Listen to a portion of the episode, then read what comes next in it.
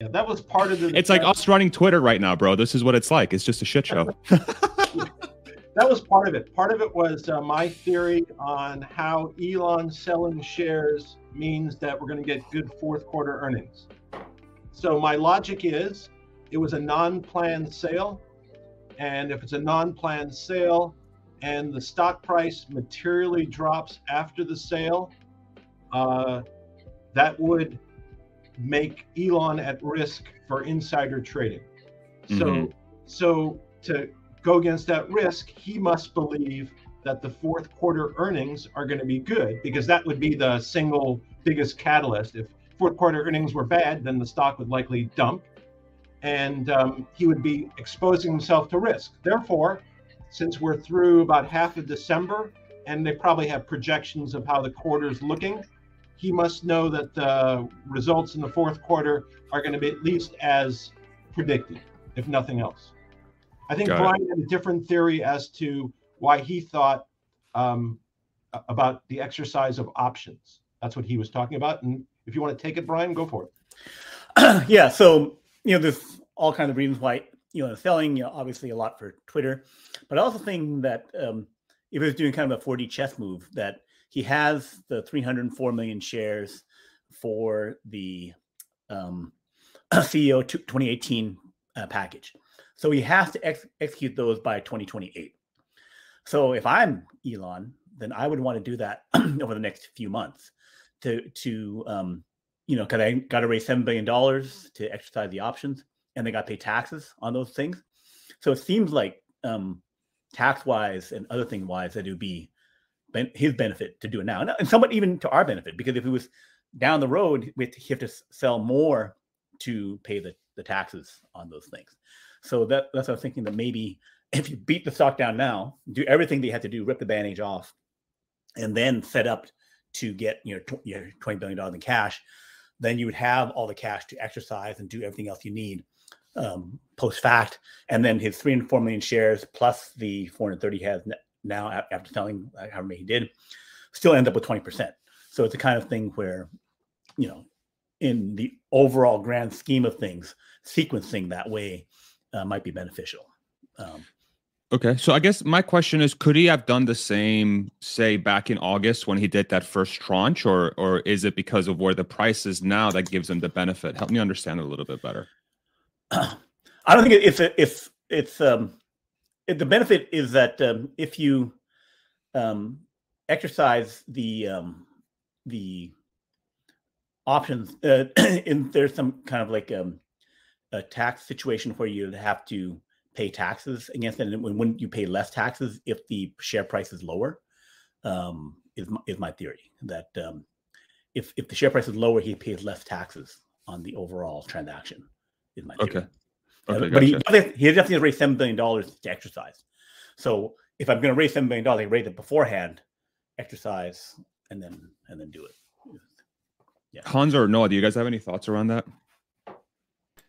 I could take the counterpoint a little bit, just but uh, I'll preface that I, I know very little about finance, but I would I would guess though that Elon that's a lower priority as far as taxes go. Like, frankly, I feel like he can care less about that, and it's more about like I'm invested in Twitter. I'm going to make this happen. Like, if I'm selling shares, like it's for a good reason, and it's that whole you know Twitter's taking the priority right now, um, which comes back to the previous conversations on this channel of, of, of why you know people are getting frustrated.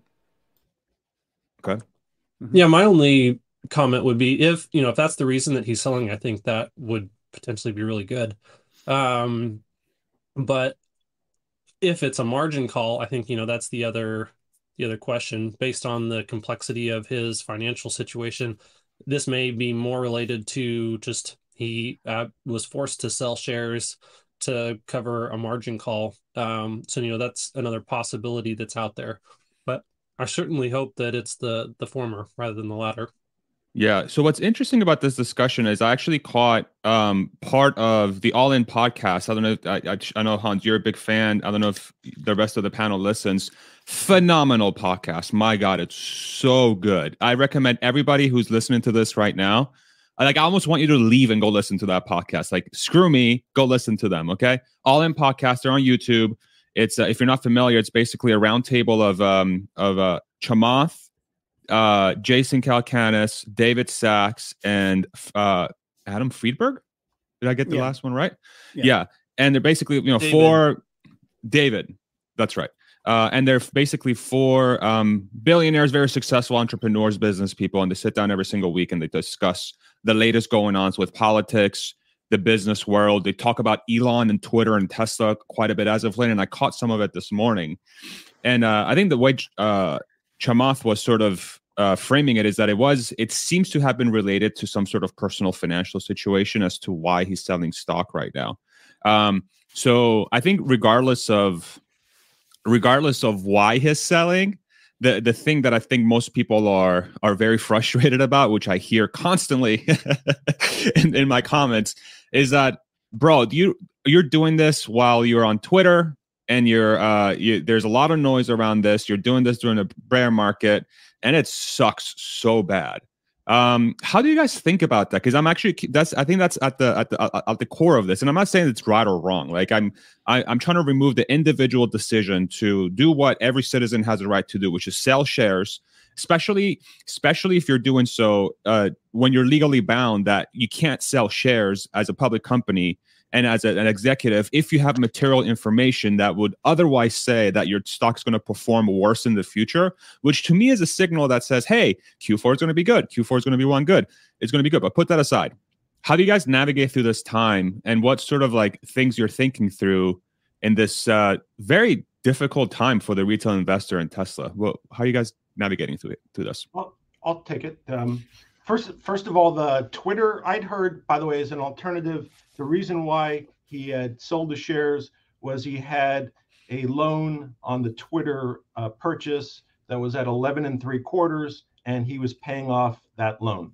And it wasn't a margin call; it was a payoff of the loan because that 11 and three quarter interest rate would be a killer. So that would help his personal financial uh, position substantially. Uh, Whether that's true or not, I don't know. But what I will say as to the sale of stock, he has every right to sell the sell the stock. That's clear. I think it becomes a little muddy if he's selling Tesla stock, which is a public company, to finance his private business Twitter. I mean, that's maybe arguably questionable.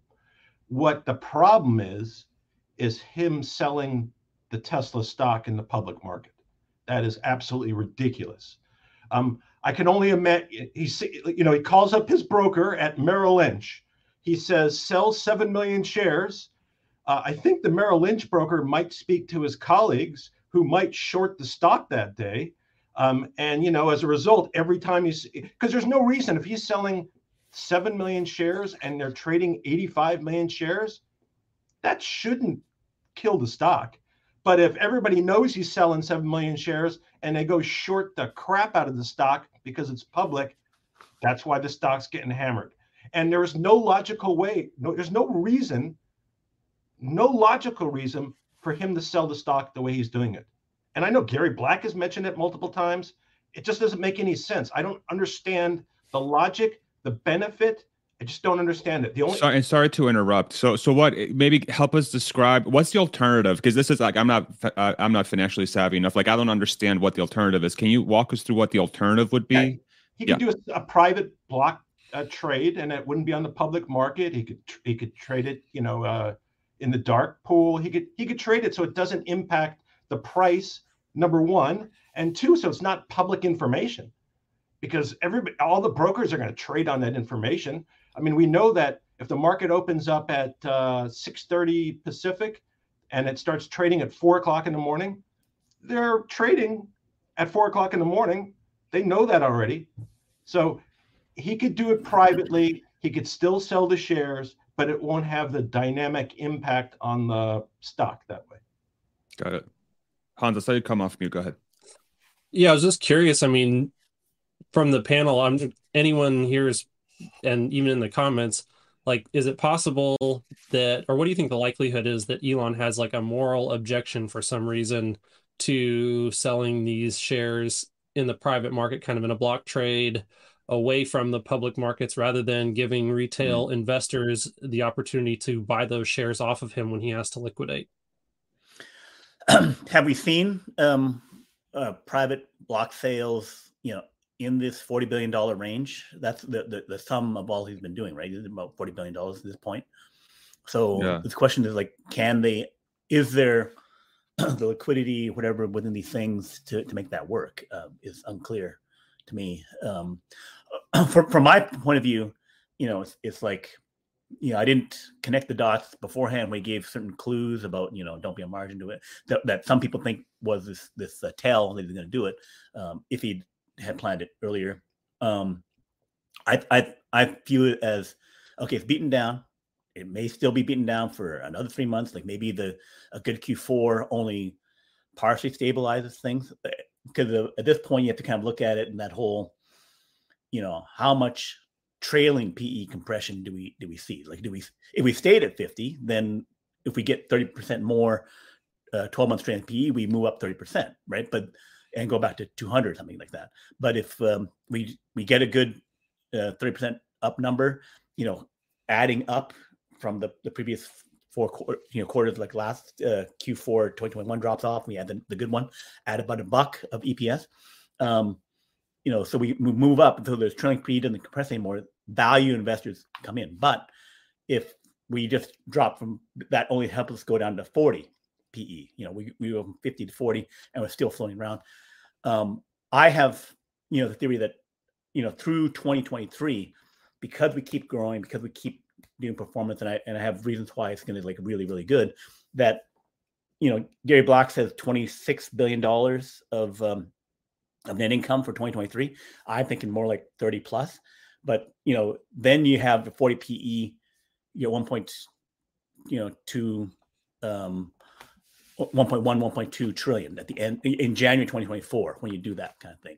So you start stepping up. Like the the I view the the increasing uh, earnings as a safety net of like, okay, now we have value support. You know, we're at the point where we're getting the value support, and then when we do even better than these everyone else is saying, then we get the surprises and we get these surges up, but only um, or mainly at the um, uh, earnings call where they say, "Oh crap, you did do that good, right?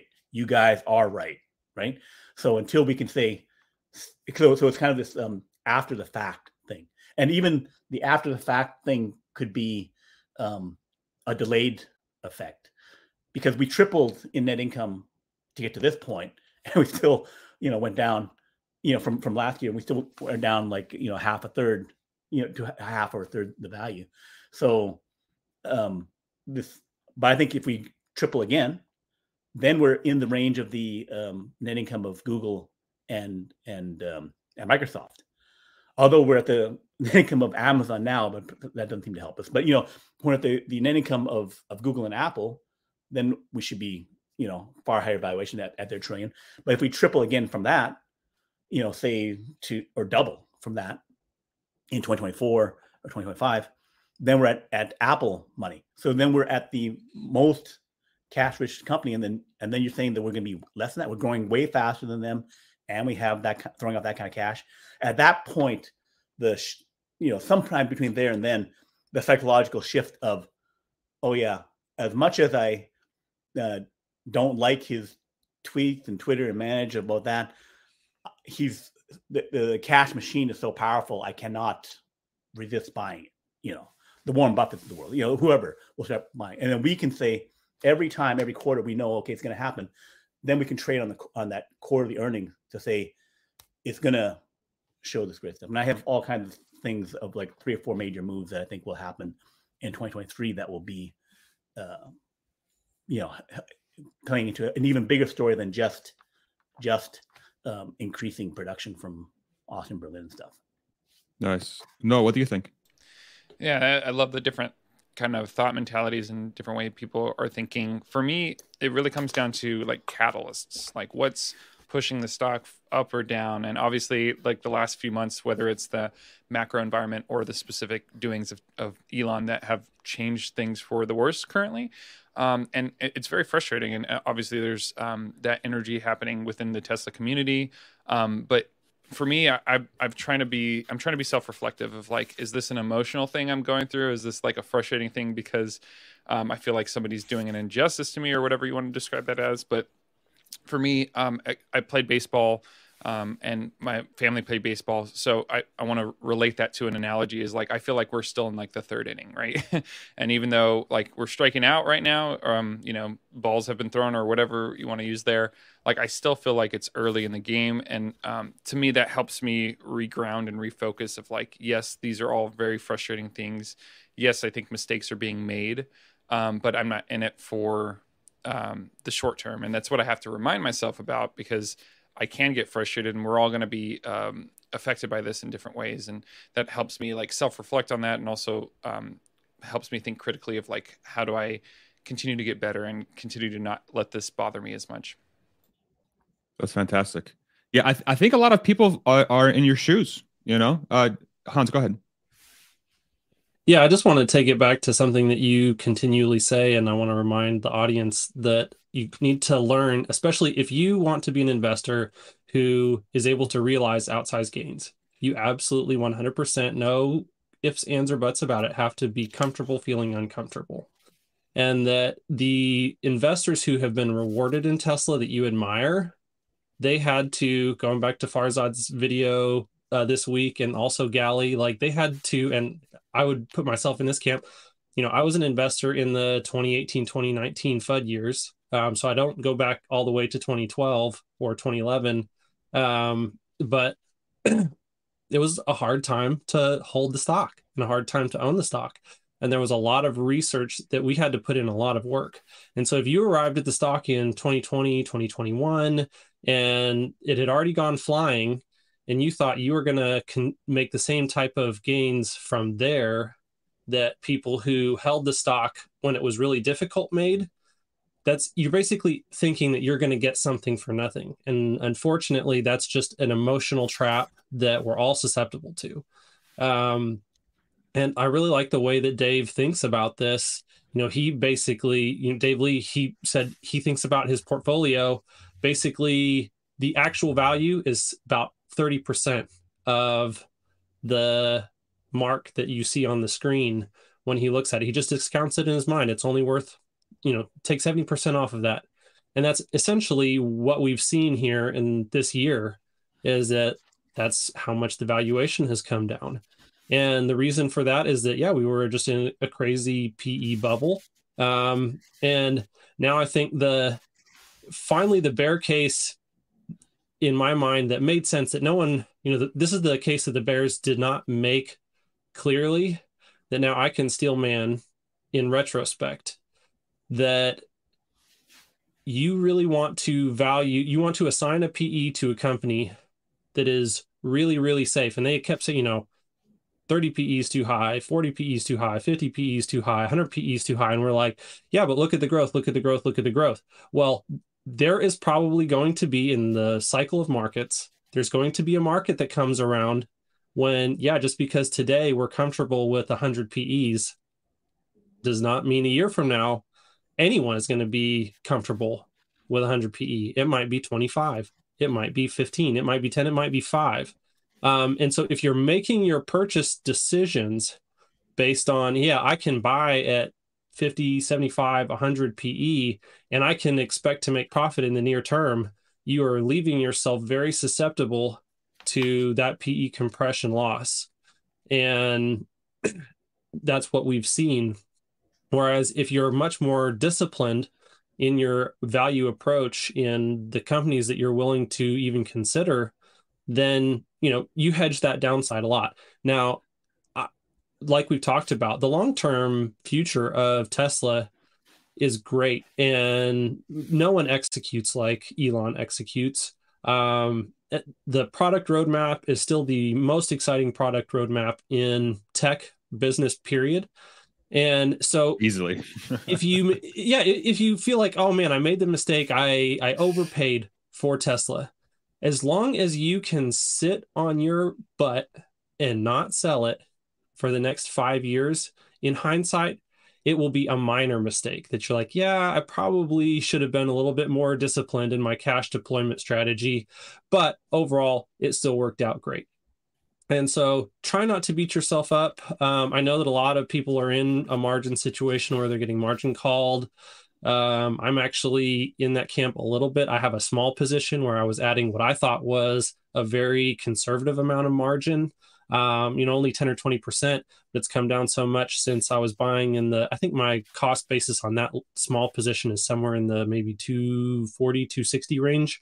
Um, cause I started up just under 300 and then I was buying on the way down and uh, so I'm I'm right on the line right now. In fact, I mean, there's a very real possibility that they're selling a couple of my shares right now, uh, depending on what the price is today. But that's okay. Like it's a very right. small position, and it's not a you know that that was play money, and so I don't have to worry about that.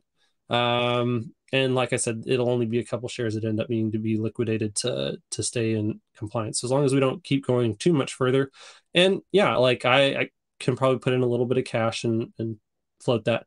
But overall, my my retirement holdings, you know, no margin, no leverage ever, and I can just weather these seventy percent drawdowns like with a yawn. And uh, so I think this is a, time just to be reminded of why the conservative people who were warning against margin, who were warning against uh, trying to YOLO options, you know, this is why they were right. So it's a great learning opportunity and experience in the markets.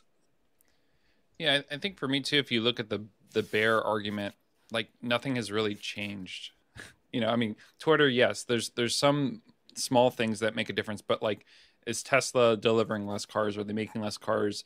Are Berlin and Texas ramping? Le- you know, like yeah, of course they are. You know, like there are still positives there, and yeah, even though right now it may look like um, it's it's not working out currently, and you know the Bears are celebrating. Like, I, I think it's just a matter of time before we get the turnaround.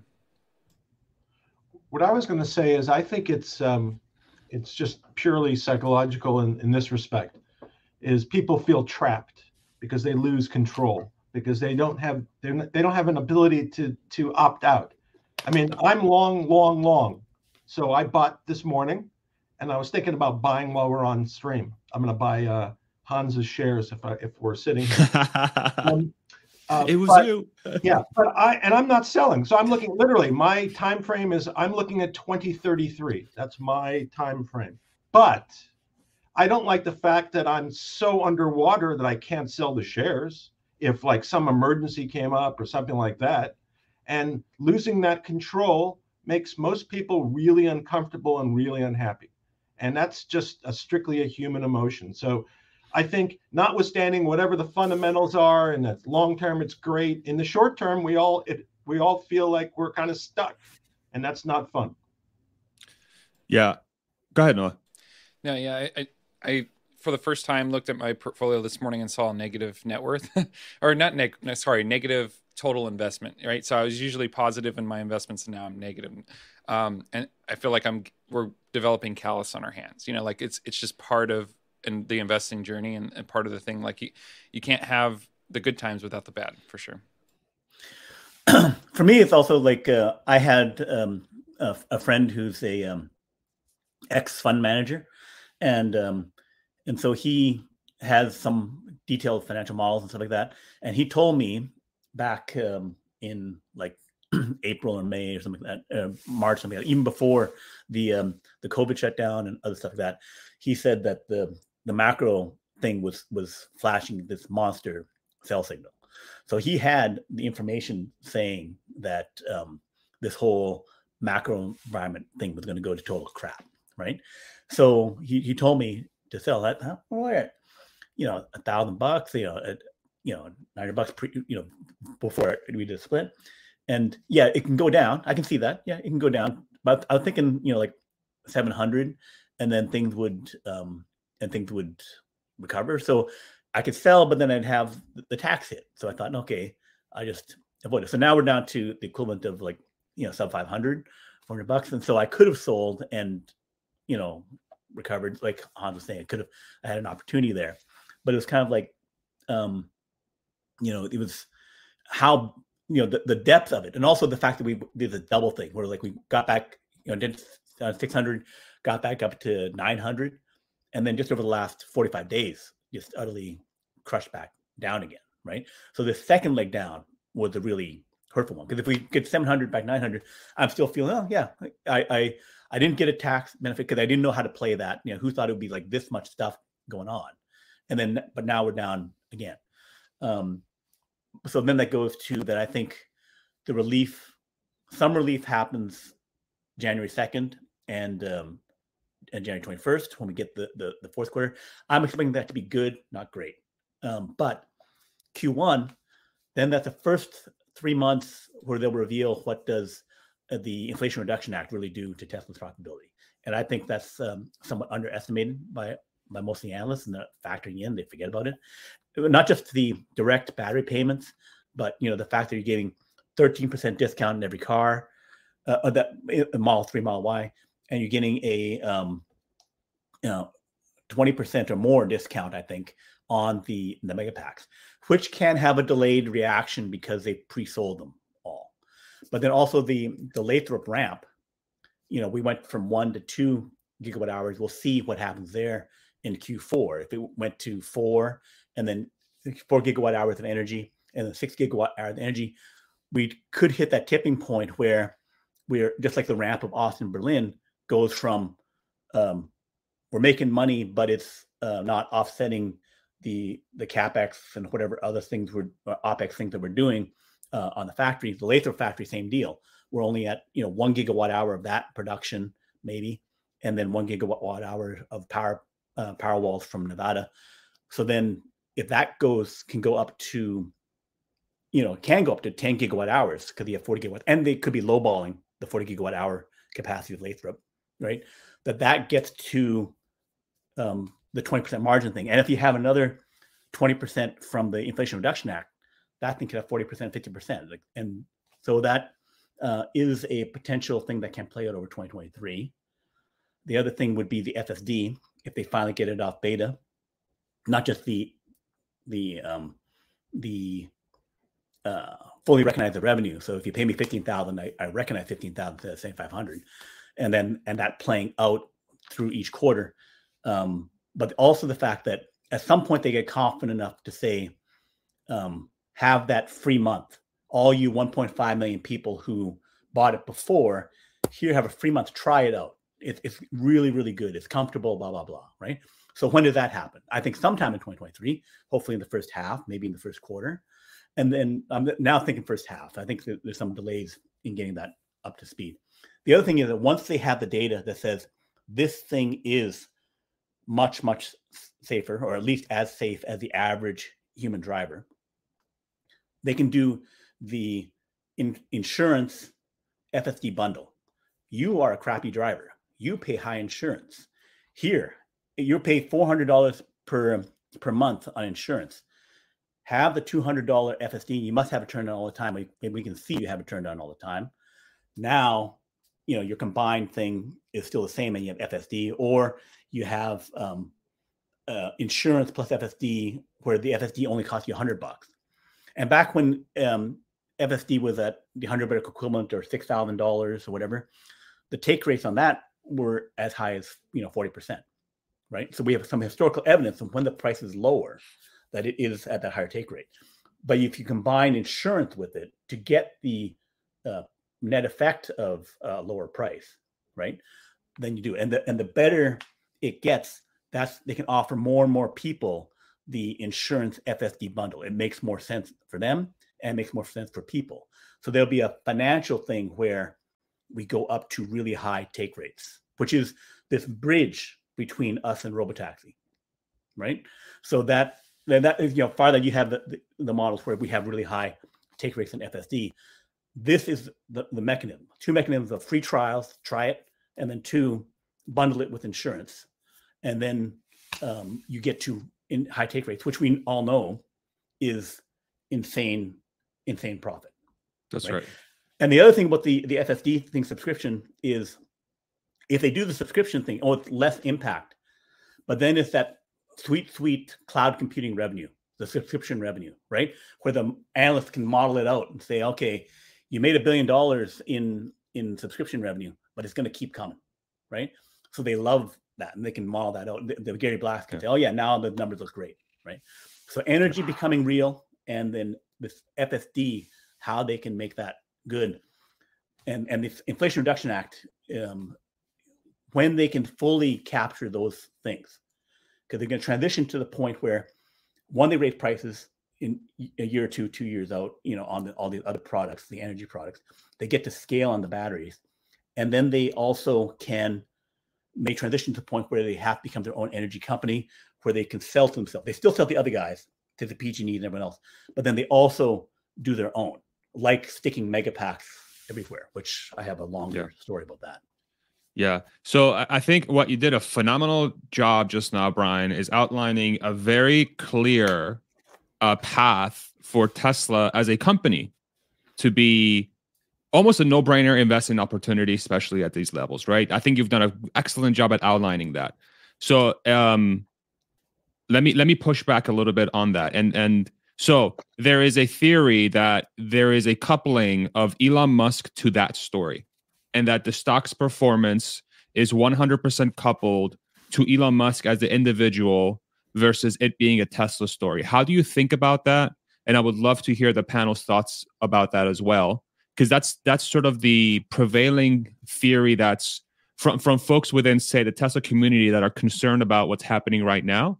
That what you've described doesn't really matter if the leader is going to make it all go to shit, right? So how how do you think about that? So I think the all these things um, are mature enough to where the company has done it. It's just like um, uh, Steve Jobs dies, but um, Cook can still iterate on iPhone. He can still iterate on iTunes. None of that stuff blows up. The next innovations may not be driven to right. That could be an argument that Elon can't do that. Although I would say um, there's that scene in um, the uh, Robert Downey Jr. Sherlock Holmes where he's saying, um, "I'm talking to, to Moriarty outside, but inside my methods are still in the room." The um, so that's Watson it, eh, working with the other person to still solve a case. Right? They're not as good as Sherlock, but they're good enough, kind of thing. So I say that there's enough stuff mature, like all the things I described, FSD mature, you know, the fact that um, Karpathy leaves, the Elon leaves, that work is still there. It, it doesn't, they don't rip up the code, right? And then two, the insurance, that's all there. 70% of the uh, US um, where Tesla sells, like 50% of the states, whatever, but 70% because California has more, Texas and Florida have more. So Washington. So so that is still not my thesis on that is unchanged, right? and then the um, the energy, right? They built the Lathrop plant, right? And I also say the semi is mature, right? Because they released it, they showed it, and I I feel that that actually you know, that's a bigger thing I'm going to talk about. What where I think semi and and uh, Megapack that is um, master plan three, and I can just describe how they get to to eight gigawatt eight terawatt hours, ten terawatt hours based on that scenario in, in within sure. 15 20 years. So uh, all that's mature. So it's only the stuff beyond that. So uh, Steve Cook, uh, you know, the um, um, Drew Baglino, they can all handle taking us there. The, the, those things are mature. There's stuff beyond that, but you know, there's a lot that's mature. How does the rest of the panel think about that? Who wants to tackle that? Well, I'll go for it. Uh, yeah, so I was just thinking about it, and I thought about it at the time. Can you imagine what the press eh, would make of the situation and what the impact of, on Tesla stock would have been if what occurred at that factory, the Foxconn factory, at the Apple Foxconn factory, if that was the Tesla factory, that was like a complete pass. That You're talking about people jumping off the roof, yeah, right? Like, that was yeah. like a complete pass. Apple got a complete pass. If that was Tesla, I guarantee we'd be at like 20% that day and the the press would be like foaming, literally foaming at the mouth, de- describing it. Tim Cook does get a pass. I mean, there is a difference. Apple doesn't it hasn't dumped like everything else. Their performance has not been great. I mean, if you look at their performance, they're going to underperform. They're not going to produce enough iPhones. They're obviously having problems in China, but they get a pass. And part of that is because Tim Cook gets a pass and Elon does not. And I think, in my mind, unfortunately, and it may change because you know this is all dynamic, and so he's in the shithouse right now. But a year from now, he might be the star because he develops something that uh, gets rid of smog or or something. But for now, he's in the in the crapper. And I think ultimately what ha- has to happen is again, Tesla has to reestablish its own brand independent of Elon, and it's got to be based on the products. And it's obviously, to me, this is like the most obvious thing. Clearly, the Cybertruck is the ch- game changer because that takes the focus off of Elon. It puts it directly on Tesla, and it's a remarkable product, and it's going to get immense attention. And I think that's the ultimate game changer. Hans? Yeah, I think that um, Warren Buffett's quote about in the long term, the stock market is a weighing machine, and in the short term, it's an opinion machine or a voting machine. Um, I like that quote, but I kind of think about it in a little bit less black and white way.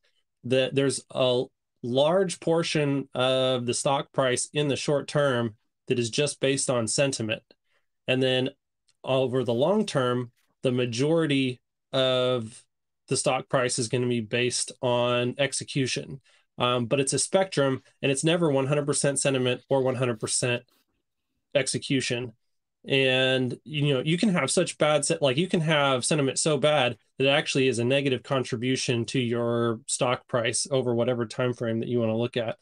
Um, so yeah, that's I think in the long run, I think all of that execution, just like Brian was saying, you know, there's so much that's baked in that's solid. Like we're not going to see the only the only current hit to Tesla stock that is not on a fundamentals of the execution company or the, the fundamentals of the execution of the company right now is just the demand question that's out there.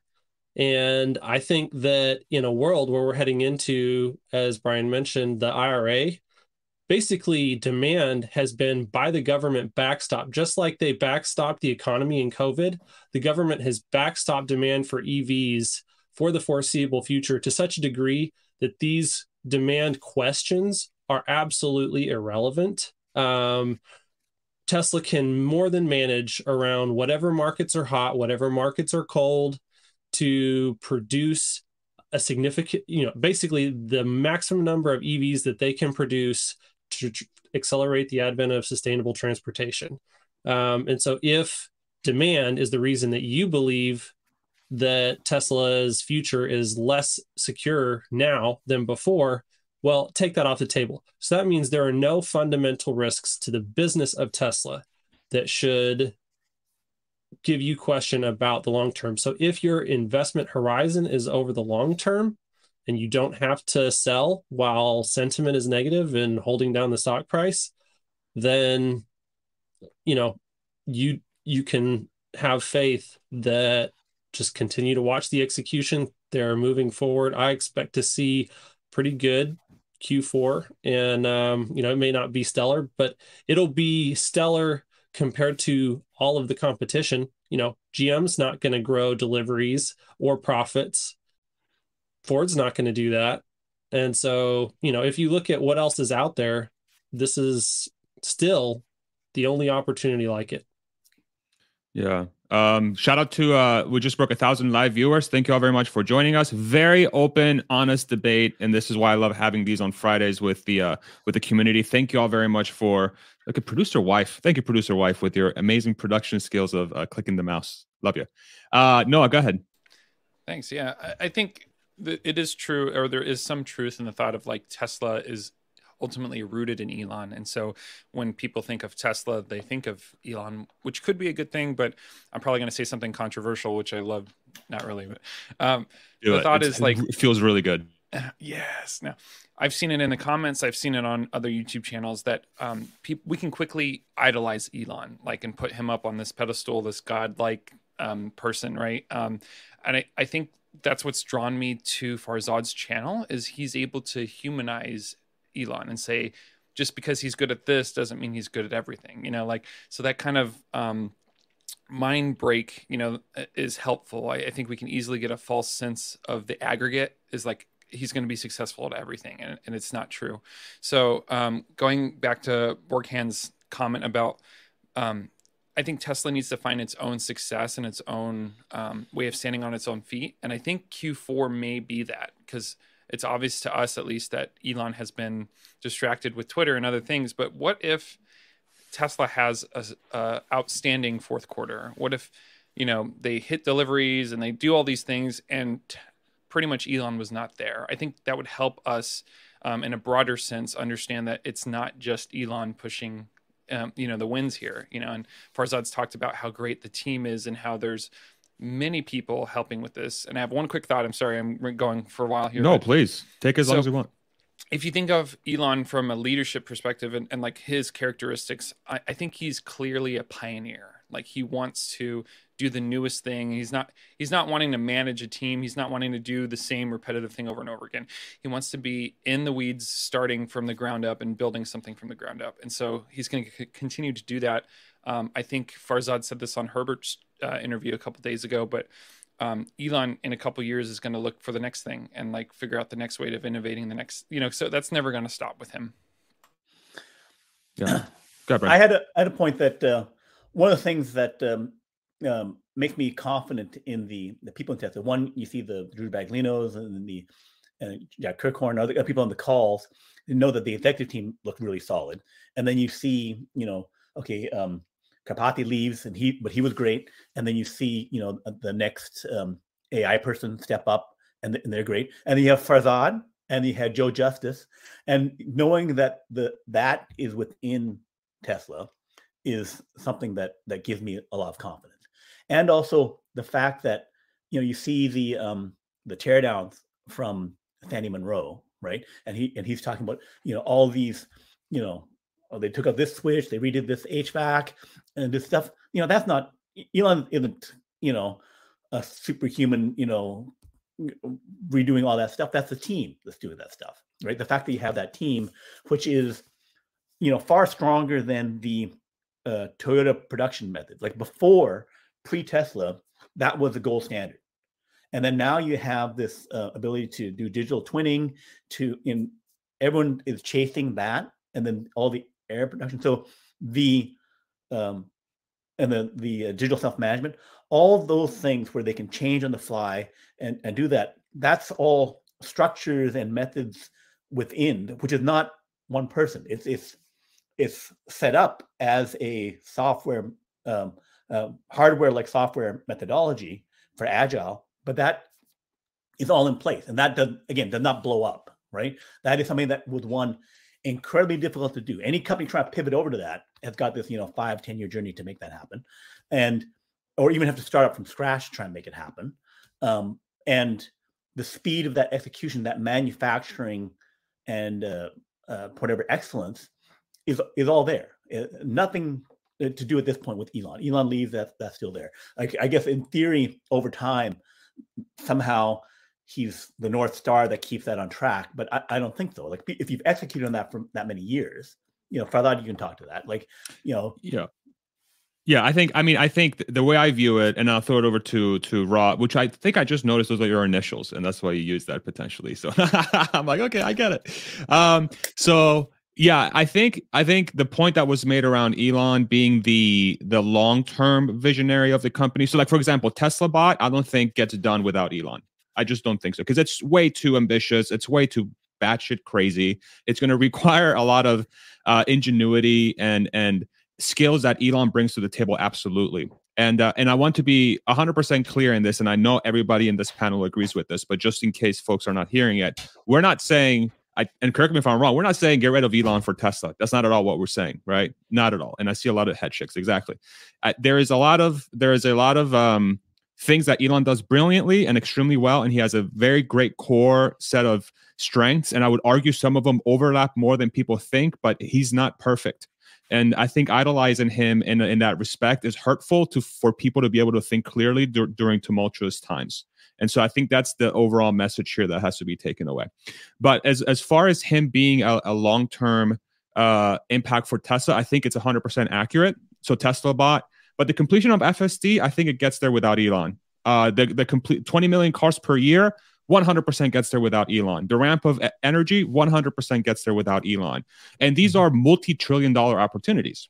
And so, as an investor, as somebody that's looking for an opportunity long term, I think that is the correct lens to look at it. It doesn't mean, oh, think of think of Tesla as being successful without Elon. No, it's like, hey, diagnose the problem, use the current set of variables that are happening right now in real life with the bear market, Elon, Twitter, Tesla, uh, all this macroeconomic stuff, uh, stuff rather, and then start breaking down your thesis. You know, hey, what happens if this happens? What happens if this happens? And I think that's what this panel has done such a brilliant job. Thank you so much for joining me today because this live this live discussion is really bringing to light I believe the fundamental nature of Tesla as a story, as an investment, and how just powerful it is, regardless of all the stuff that's going on around it, right? Um, but I do think Tesla bought in long term. Elon is important. But even without that vision, I just have a hard time finding anything else that's as nearly as exciting as Tesla is. So, um, Noah, go ahead. I, I, think the visionary perspective is is crucial for Elon, and he he's just a starter. He he wants to get the thing up from the ground up, and a lot of entrepreneurs are like that. They want to start from zero and work their way up. And once it has momentum, like Farzad just named a bunch of projects that already have that momentum and that um, trajectory, then Elon doesn't need to babysit that anymore. Like he hands it off to the capable team that runs with it, and he moves on to the next thing. And I had an interesting experience over about the past 10 days, which kind of gave me a different view of how other people see Elon. So I've been involved. There's a company called Meta Materials, which is which spun off some stock, a preferred stock, which was shorted, and there's a dispute. It's like an AMC GME situation, and um, it coincides with the SEC just made some new changes in regulations, which might correlate to that. But this is like uh, 65,000 shareholders and I've been amongst them, and maybe 10,000 of them, and they look to Elon, and none of them are Tesla bulls, by the way, but they look to Elon. Literally, they send tweets to Elon looking for assistance because they see him as their ally. And I never had that experience. So, you know, we hear all the crap, but there's plenty of people out there that see him as really their ally and he's their you know he's somebody that they look to to help for assistance and they trust. So despite whatever misgivings i have it gave me a different kind of perspective on how others saw him. Go to hans. What kind of help are they looking for from? Uh, they they would like him to i think just publicize it on twitter. Uh, there's an issue about finra and the sec and that they kind of per- participated in and let it occur. And they were seeking assistance from Elon to kind of take the cause on. Okay, that's very helpful to know. Um, how much of the how much of the current like environment that Tesla's trading in? How do you guys think about macroeconomic, uh, macroeconomic bear market and like Elon, like those three things, right? Like, how do you guys think about like the probabilistic nature of how the like the PE is compressing because that's really what's happening here. It's not the fundamentals, it's the PE. How do you guys think about that? How you're navigating through that? Uh, I would love to hear the the panel's um, thoughts on this, in the short term at least. I think Sandy Munro had a really great quote of like everything comes down to a math problem. And I think you just explained the three variables, or at least three of the variables that I think make up this current market condition. I don't know. We, we spent uh maybe we spent the first 50 minutes talking through it, but um yeah. I, so I think that was a, just a redundant question. Why are you letting guys letting me talk? Even you guys have been doing such a good job. I, I think it wasn't redundant. I thought it was a brilliant question. But uh, I was going to say is I think in the current time macro is uh, you know realistically 90% because I think all the Elon stuff goes away if the macro goes away. So again, and we, we've had discussions about this. The price, the stock price is 500 bucks. We're not bitching about Elon. He can do whatever he wants. We're not bitching. He's our hero. But if the stock price is a buck and a half, uh, he can't do right. So I think current time frame, all stocks are doing terrible. So macro dominates, and we emphasize Elon. When macro changes, we'll de-emphasize Elon's uh, bad stuff, and we'll emphasize his good stuff. Got it. I think though the the the macro is uh, something that will shift over the next, you know, three months, six months. You know, it will, you know, the Fed will will stop raising rates. It could happen sooner, it could happen later, but you know, no one sees it going much more than about, um, you know, three to six months, right? I think um, the strong case is at three months, but you know, whatever. So then that's a transitory thing, and then we start flat, and then we start going dropping rates. So then we have that turn. The um, Elon sentiment that could that could last. Where if um, even if Twitter gets stronger, Tw- Twitter becomes a, a, billion users, it's WeChat, it's all that kind of stuff. Um, the fact that it's not um, like uh, Facebook and, and Google and, and Apple, hundred percent left. You know, hundred percent left. You know, six percent woke. Right. If it's not that, then it's considered the enemy of of the left and, and the, the left media, right? So um, Elon staying that enemy because he controls this other thing. It's just like um, Rupert Murdoch and and Fox. They're perpe- uh, perpetually um, the, the bad guys, right? Forever and ever and ever, right? So that is um, even if if Elon's center or center right, you know, not as, as far as, as Fox, he's on the not completely left side, right? So that means that this um, thing for Elon, um, I think, stays. And the, and the more powerful, the more successful Twitter becomes, the, the bigger the enemy he, be, he, he is for the, the politicians and for all that kind of stuff. So so I think the, the macro, it'll go away, and then the macro could come back in you know three years, four years, whatever, right? So so that's a transitory thing. In general, it, it will become better. And then what, with the third one, with the macro, uh, Elon. In fact, that we're in bear bear market, but I guess it's a little bit tied to macro. In a yeah, way, a little bit tied, tied, tied, tied, tied to macro. Yeah, the bear market doesn't last. Like even the Great Depression is is over. And then I'm of the the mind that the um, the overall economy um, is is not, you know, there there, there are some problems with it. I don't. Uh, I see that the it's going to turn. It's, it's going to be fine on that. Got it.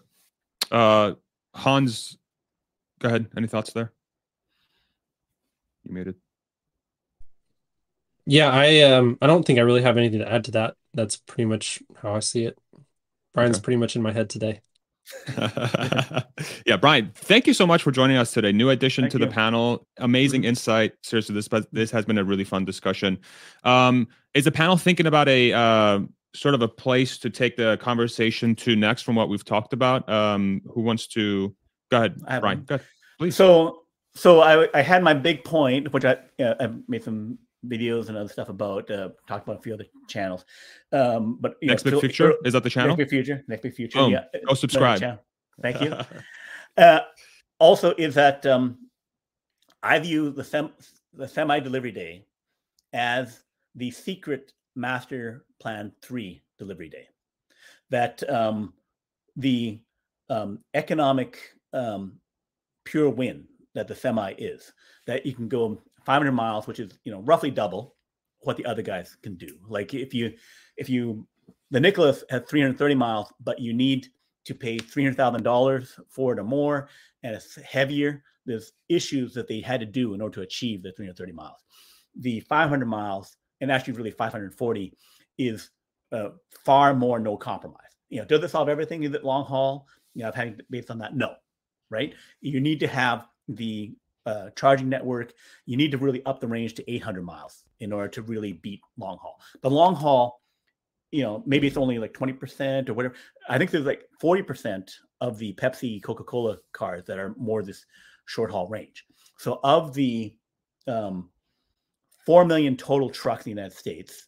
If you're only addressing 25% of the market, that's 1 million trucks, right? And if you're having 270,000 um, per year sales, then that would be, you know, on the order of, you know, 60,000, 90,000 per year, which is, you know, beyond the 50,000 that they're targeting for 2024, right? And then you go to Europe and you have to have a dedicated factory in Europe, which is even a bigger market than the United States. You have to make some different truck. You have to do some smaller uh, cab thing in order to to fit their roads and that kind of stuff. But you'd have that market easy to do, relatively easy to do that shift in terms of the cab. And then Asia is the biggest at at um, four times bigger than Europe and the United States combined, because China is the factory of the world, and that's there. So the economics of it is the if I'm driving 100,000 miles with this big heavy truck, I'm spending sixty to eighty thousand dollars per year on diesel fuel. Plus, I'm spending another two thousand to four thousand dollars per year switching up my brake pads. So that is, versus less than seventeen thousand dollars for using my Tesla Semi, because it um, it uh, you know let's say ten cents wholesale, um, one hundred seventy thousand kilowatts to drive 100,000 miles, which will regen braking as well. Regen braking as well. Yeah. So you have that big um, uh, savings. So if you say, okay, the um, if I was to scale the price of the semi down to you know one third to say it's a high priced uh, Model Y, right? Then it's um, I'm taking that savings of of sixty thousand, eighty thousand dollars, dividing it by three, that's twenty thousand to, to thirty thousand dollars versus four thousand dollars of fuel savings for a Model Y. So Sorry, dividing by three. Help help me understand the dividing by three logic there. Um, if it's like a two hundred, uh, two hundred and ten thousand dollars to get to seventy thousand dollars. So so two fifty minus forty thousand dollars for a tax credit, two ten, and then you seventy thousand dollars for a Model Y. Then you have three times Got it. that, right? Got it. So okay or if it's 180, you know, whatever. If you have that price range, so if you buy by four as well, you can buy by four. Yeah, yeah. And I'm just um, making the Giant ratio cost savings, basically. Right. The ratio is instead of saving the equivalent of four thousand dollars per year, I'm saving like twenty thousand, maybe thirty thousand dollars per year because it's so much better. So the, I view that as a financial signal that says this is four times, five times, six times better, you know, even close to eight times better of, of a financial deal than if you thought Model Y was good, right? Then this is is four to, you know four to eight times better, right? Mm. And that four to eight times. So it's basically like if we suddenly had a Model Y that could save twenty thousand dollars per year, so your payback is three years, even if you pay seven thousand dollars or four years, right? That's the kind of financial deal, and I call it the the offer that the uh, that the truck fleet owners can't refuse right? Mm. That they, that is is that good a financial deal. Yes, it's only for 25% of the market for now and then for more later. But when you get up to that level, you're on the path to taking over all of trucking. And the reason I say they take over all of trucking is it took five years for Freightliner, the current biggest uh, trucking company, trucking manufacturer, which is also owned by Daimler, to get to E Cascadia. E Cascadia does 230 miles right? And you know, on a pretty big path. And that's their electric truck, right? E that's their electric truck, right? E Cascadia is their electric semi, which is 30% less efficient.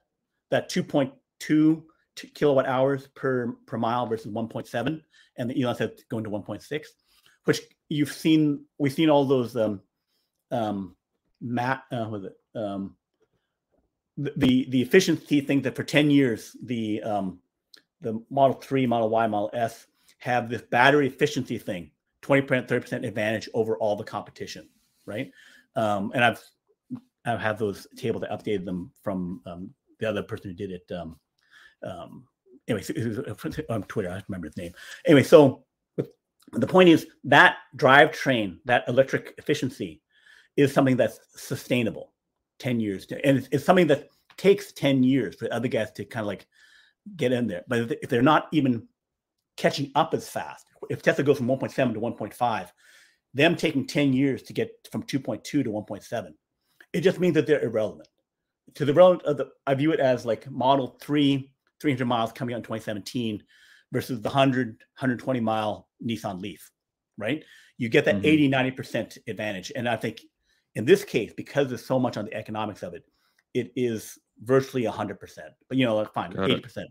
So, but then the other thing is that you must have megapacks in order to do to get these savings. In order to save twenty thousand bucks, I must have Megapack either on site or nearby, bought or leased. Somewhere that Megapack must be available. The reason being is Mm.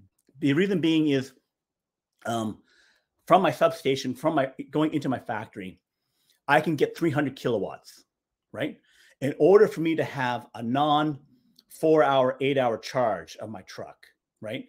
In order to get down to that half hour or less than an hour charge, I must have a megapack to step up the voltage, right? And also, in order to not have insane peaks, draws, one that I can't even get because I only can get 300 kilowatt hours. Two, that if I could draw it, the utilities would say, "What the f are you doing?"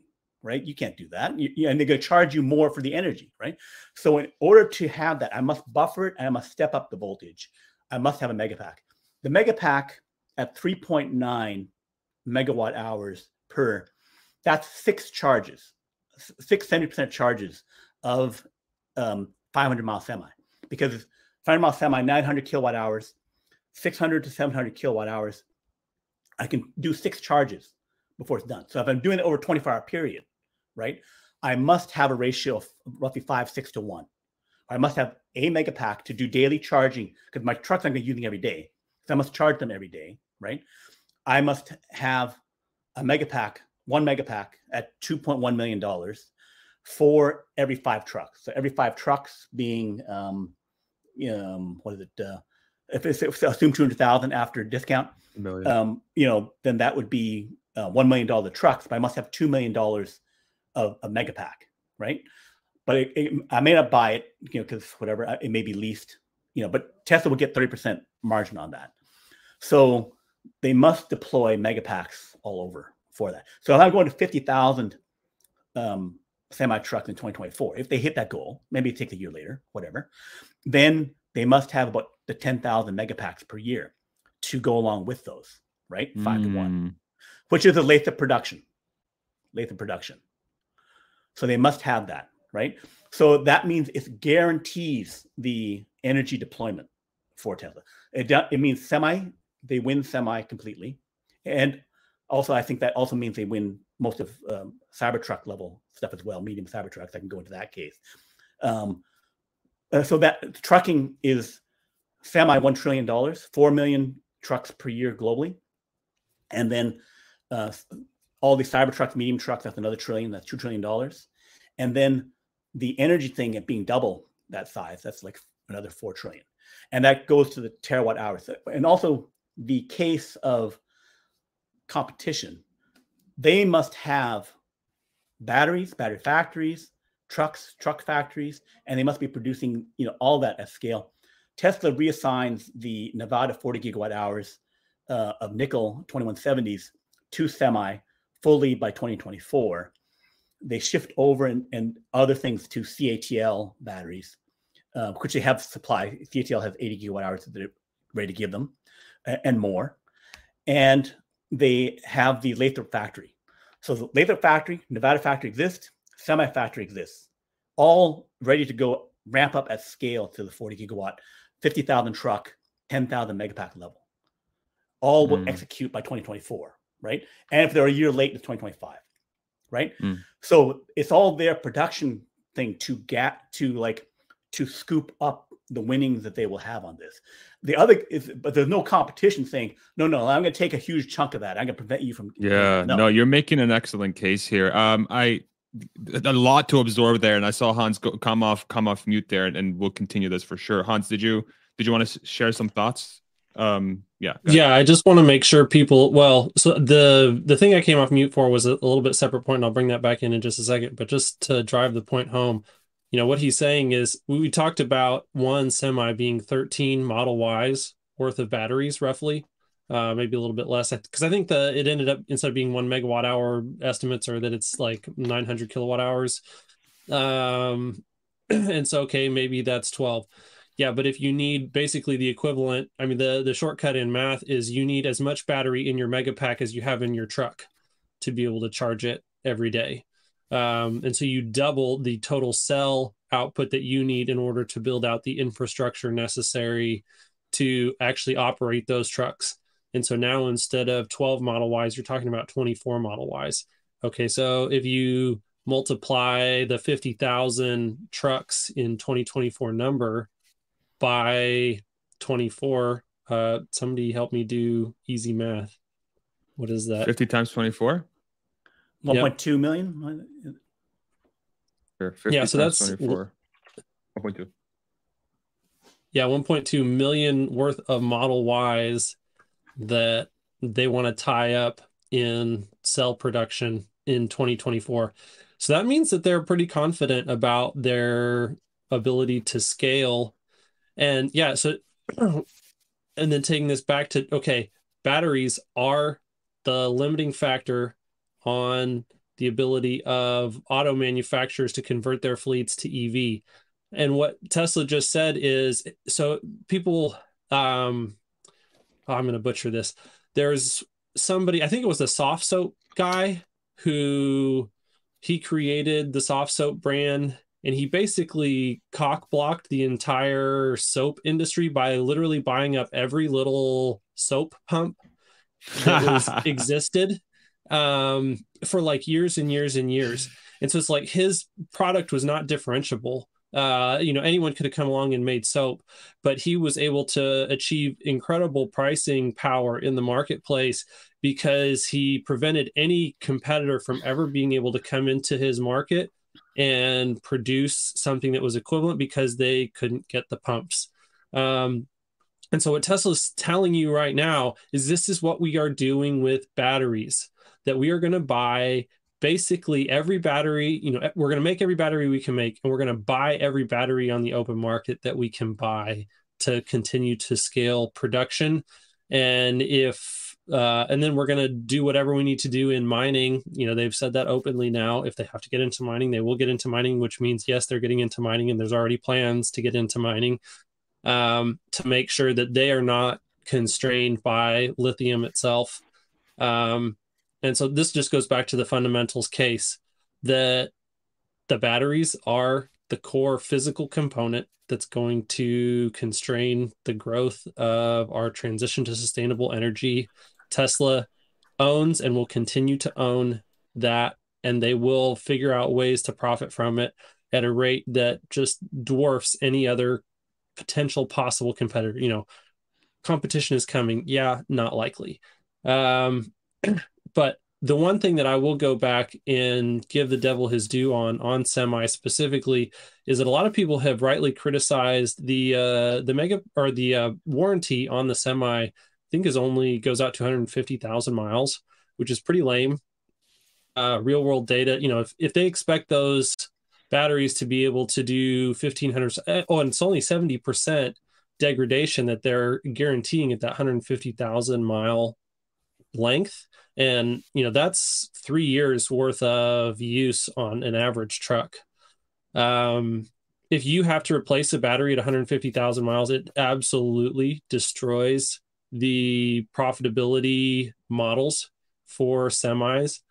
Now the flip side of that is yeah we've got a lot of real world data. The semi uses basically the same pack architecture and technology that we see in the threes and Ys using 2170 batteries. It's a proven architecture, uh, and it gets a lot better than that.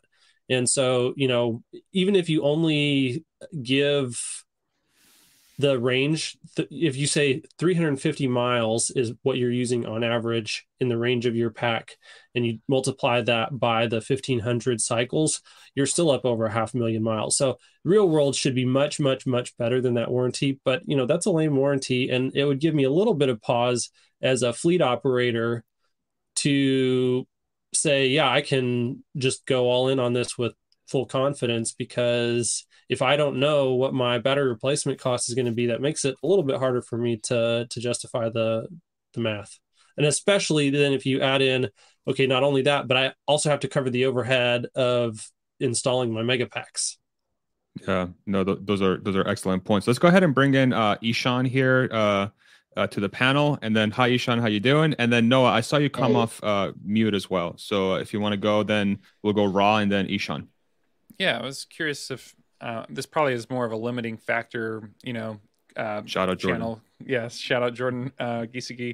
But the thought of like could we chart and figure out roughly from 2023 onward each year annually how many um, battery, you know, what, how many tons of batteries are needed at each stage, you know, in the growth up to tw- um, 20 million vehicles a year, uh, and what that estimate would look like. And then also, if we reverse engineer that a little bit and look at the battery supply and try to see if the projections are matching up to that growth, um, because it could be the limiting factor, as we all probably think. Mm-hmm. So I haven't done by tons. Um, I could probably make the conversion, but I've done it by the terawatt hours, right? And um, one thing is I'm very confident about 2025 supply, up over two terawatt hours, maybe to three terawatt hours. The reason being is I've been following the um, uh, China production, um, CATL, SVolt. SVolt had a thing last year, or year before, where they said that they're going to get to 600 gigawatt hours by 2025.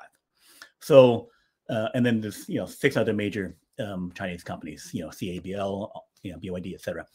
So they have uh, put in about 200 billion dollars worth of um, capex thing to build up factories, and the um, LFP factories scale uh, two to three times faster than the nickel factory. They can just throw it on the factory, get it run up, and then you know the growth going from like 200 gigawatt hours to to 800 gigawatt hours is you know they do it in two years versus four years for nickel or something like that. So they already spent the money. They're building the factories. We went from 300 gigawatt hours to 600 gigawatt hours today, you know, this year. So we're roughly doubling. So 300, 600, 1.2 could be get to two and in 2024, you know, but maybe it takes to 2025. Um, and then there's similarly um, a fair number of 100 gigawatt hour things uh, over in Europe. Um, US now with IRA is going to get to one terawatt fairly quickly. Whether that happens in 2025 or 2026 is unclear. But um, three terawatt hours seems pretty solid for 2025. So then the regular cars, you know, if it, you know, whatever more um, positive scenario, they get to 40 million total, right? Uh, uh, and 10 million of those would be tiny battery packs with the um, Chinese cars. Then you're looking at one terawatt hour for cars. You know, maybe if you go to 1.5, if, if you have some Cybertruck scenario. So then you you have this one terawatt hour sitting there for energy and for semis and stuff like that, right? I don't think there's a shortage of the batteries there.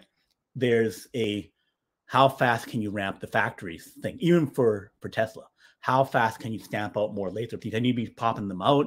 You need to be popping up more semi factories. So in my scenario of success beyond 50,000 uh, semis, they need to pop out more factories of the semi and of the Lathrop variety or expand them, right? Later, if they were lowballing on it and they expanded, you know, can they get it to what they said the 4680 lines would have, 200 gigawatt hours for um, the 4680 where you have like seven super productive lines? You know that hasn't happened yet but you know can they achieve that? I believe the unit of factory for those things should be batteries 4680 200 gigawatt hours 200 gigawatt hours for the um, Lathrop plant 200 gigawatt hours for the semi plant right but anyway so i don't think there's a battery shortage on that based on the what the uh, chinese guys are doing right and the fact that they're going to expand the us production, right? The benchmark talks about six to 10. You know, I think they're about six to seven now, but they've been upping it for 2030, right? So even if it's at six terawatt hours, again, it goes to who else had any plans they're going to use a terawatt hour, right? Yeah. If if Tesla had the plans, I you know, give me three terawatt give me six terawatt give me nine terawatt hours, and whatever you can make there, I will take. You know, no one else had the big plan. Uh, BYD's next best. So they right now this year we're at 150 gigawatt hours for Tesla, um, 14 gigawatt hours per month. You know, hopefully this month we're at you know 16 or something like that. BYD's half, even though they have you know more vehicles and more um, plug-in hybrid vehicles with small packs. Their overall battery usage is about half or less, and they had buses, 70,000 buses over the last 10 years, right? So electric buses is a thing, but it's it's tiny. So again, it goes to stepping up in class to a big scale. And it's also like if Tesla's at 150 gigawatt hours now, and the other guys are the closest guy is at half, and then go down to the next guy below that at a quarter or a tenth the battery usage, how long did it take them to get to 150 gigawatts? Yeah. Yeah. Right. Forever. Richard, go ahead. yeah. First, I want to say hello to Ishan. Nice to have you here. Um, so I, I, was looking at the comments and uh, kind of related to this. I like three kind of points. One is we've talked before and we haven't discussed it now, but like the internal use and value to Tesla of using the semi in its own business and how that will dramatically cut costs and increase margins. Um, two, I remember like when I was checking out the cost, the all-in cost of the of the trucks for non-electric, it was about two bucks per mile all in, approximately. And I think Elon predicted it was going to be a buck and a quarter, at least starting off for the electric, uh, before you started to kind of reduce costs. So that's a significant uh, cost savings. And three, and this is part I saw in the in the chat, and I saw yesterday there was a rumor about uh, um, a, a giga plant being built in Nueva Leon in Mexico. And so in the chat, they were suggesting that that's maybe where the semi is going to be mass produced in that plant in Mexico. Hmm. Okay. Yeah. Go ahead, Brian. In, in terms of their fleet size, um, I saw a recent um, thing one of the YouTubers might have been Cleanerwatt saying that um, Tesla has just short of uh, over 200 um, heavy trucks. You know, don't know the mix of diesel versus their own. Uh, but if let's just ballpark and say that their full need at 1.5 million cars is 300 uh, semis, then if you add, if you scale up 10 times to 15 million cars, then you'd have 3,000, a demand for 3,000 semis for internal use. And then if you add, you know, double or triple for energy and for other things, then you can get to, you know, a case for 9,000 uh, semis needed. However, for my scenario where I make projections and I adapted Farzad's uh, spreadsheet on that. Oh God. what a mistake that was. I'm kidding. Yeah. um, that in the 2026, 2027 years, that if they scale semi the way they think they scale semi, you know, up to 4,000, up to 2 million, whatever, where they totally own that market and, and convert the world to it. And they, they, you have the megapack going along with that, that the, uh, it could re- really be the Starlink situation where the other guys, uh, the other customers can't keep up. They'll still sell to other customers, but they need to step up and be their own energy company, be their own um, uh, truck company. You know, particularly because like you know, PG&E says oh, we'll put six gigawatt hours of fixed storage by 2030, right? That's you know way too slow for the terawatt, multi terawatt scenarios that Elon's talked about that what I think is going to happen, right? So then that means that Tesla throwing off all this cash is the one that's going to be putting it in and also scooping up the, the tax credits on that. So yeah, I think I think they have to.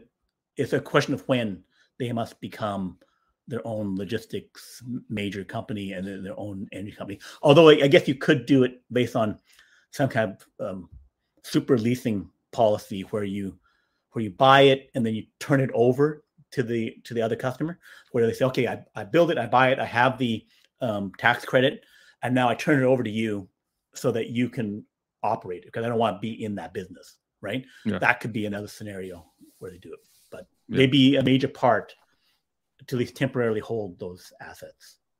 Makes sense. Ishan, go ahead. How you doing, buddy? Hey, good, good, good. So uh, a follow up to that uh, energy question. So uh, Tesla recently uh, has started like a, I guess, a beta version of a VPP in Texas, and will perhaps, uh, you know, keep adding to that across the globe. Now, it begs the question: at this point in time, Tesla Energy has net margins of, I think, less than 10%. But uh, with a VPP in place, there is the opportunity for margin expansion because then they can essentially skim off the top, right? Uh, when they're storing power and then selling it back, uh, a part of the proceeds go goes to the actual owner of, let's say, the Powerwall, and a part of it actually goes to te- Tesla Energy. So there's additional revenue that's coming in you know, at uh, zero incremental cost, which, if you look at it at a scale point of view, might actually become like a significant driver of uh, uh, profits and earnings, uh, right? You know, it falls directly to the bottom line. So, uh, does anybody see a scenario where Tesla might, you know, from uh, from both a uh, earnings point of view, from a profitability point of view, but also from making the most impact point of view, actually divert uh, more supplies or a higher percentage of batteries to energy just for these uh, reasons, and you know, even at the cost of uh, you know not making 100% of the vehicles that they are capable of producing. Um, if it's to you know if, let's say uh, reduce dependence on coal which is probably the dirtiest um, you know uh, source of energy that we have or reduce uh, dependence on natural gas where you know a lot of uh, wells that give us uh, natural gas they're essentially spewing methane into uh, the environment and that's you know probably the second dirtiest and also have like a say aim of zero peaker plants in the us sort of a goal or a vision.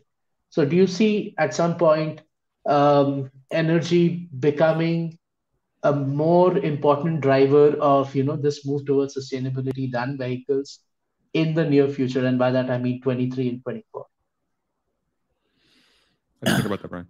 I don't see that in 23, 24. Um, one, you know, I, I, have my scenario where there's uh, abundance of batteries. So, uh, so they, especially if they ramp 4680, so I don't think they need to do that kind of um, choice thing. I do say though that the solar build out uh, is also part of the um, semi megapack bundle. That uh, in order for me to fill up that megapack, you know, because I'm only getting 300 kilowatts in from the from the um, um, the grid, then in, in, in reasonable circumstances, then I must build on top of say my a Costco size uh, factory, um, I need to build out all that solar and put it over the, the parking lot in order to fill up more frequently.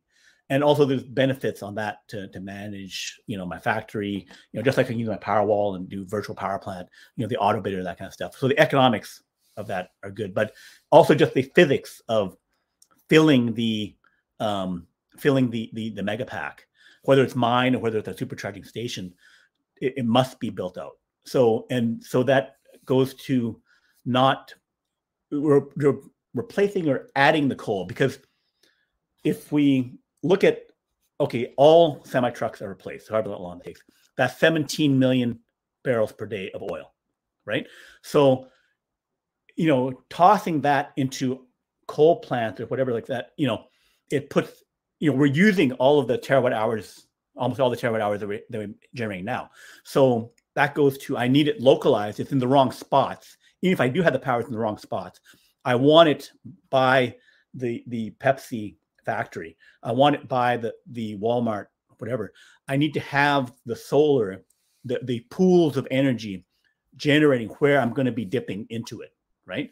So this shift of 17, the equivalent of, electricity to, to for 17 million barrels of oil per day must go into solar all over, right? Because I can't build out a natural gas and uh, the alternative uh, fast enough anyway, unless I'm China, but they won't, want to do that. So if I'm adding net new, the fastest net new is is solar, right? So and it's because it's in the in the wrong spots, and because I need to suck two megawatts per per hour out of where I want it to be although I'm going to levelize that over, you know, 24 hours instead of four, right? The whole um, electricity demand situation forces these solutions out, right? So, so that's the the issue. But um, in terms of prioritizing, again, using the the, the my adapted version of, of Farzad thing in my bull case, you know, energy becomes five times bigger than all cars and trucks right? Because you're going to this 10 terawatt thing where 10 terawatts, if it's the same price ratio, like 40 gigawatts is 20 billion, um, because it's four megawatt hours to 2 million, then 10 terawatts of energy, which Elon talks about all the time per year, that's $5 trillion, assuming the prices stayed the same, right? Yeah. And that's bigger than uh, all the cars, all the trucks. Um, and if you t- toss on solar and stuff like that. So, so the 300 terawatt change the world situation that he's talked about. You know, that means we've changed broad swaths of the grid. We've added to it. It's it's significantly changed the world. People kind of like run over that. Oh, 300 terawatts, yes, change. No, and what I see actually getting there is, you know, that we have to completely remake this grid to make that happen. Uh, uh not completely, 20%, 30%. It's, it's a significant uh, fraction, but that's a monster, monster thing if you realize how big it is. There's 55,000 um, substations in the United States. You have 3,000, you know, a few thousand power plants, 2,000, and then you have 55,000 transformer substations. So if you look at what, and that's just the United States, you know, Europe, China, it's huge, everywhere, right? So if I'm tossing a few megapacks at every substation, and I'm tossing in solar and stuff like that, that's where this green world actually happens.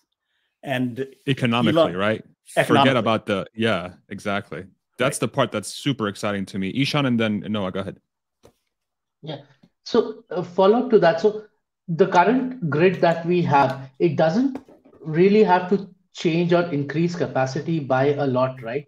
Because what we are basically doing is while we are increasing our want for energy or the demand for energy, we are also creating these localized pools of energy, like you said.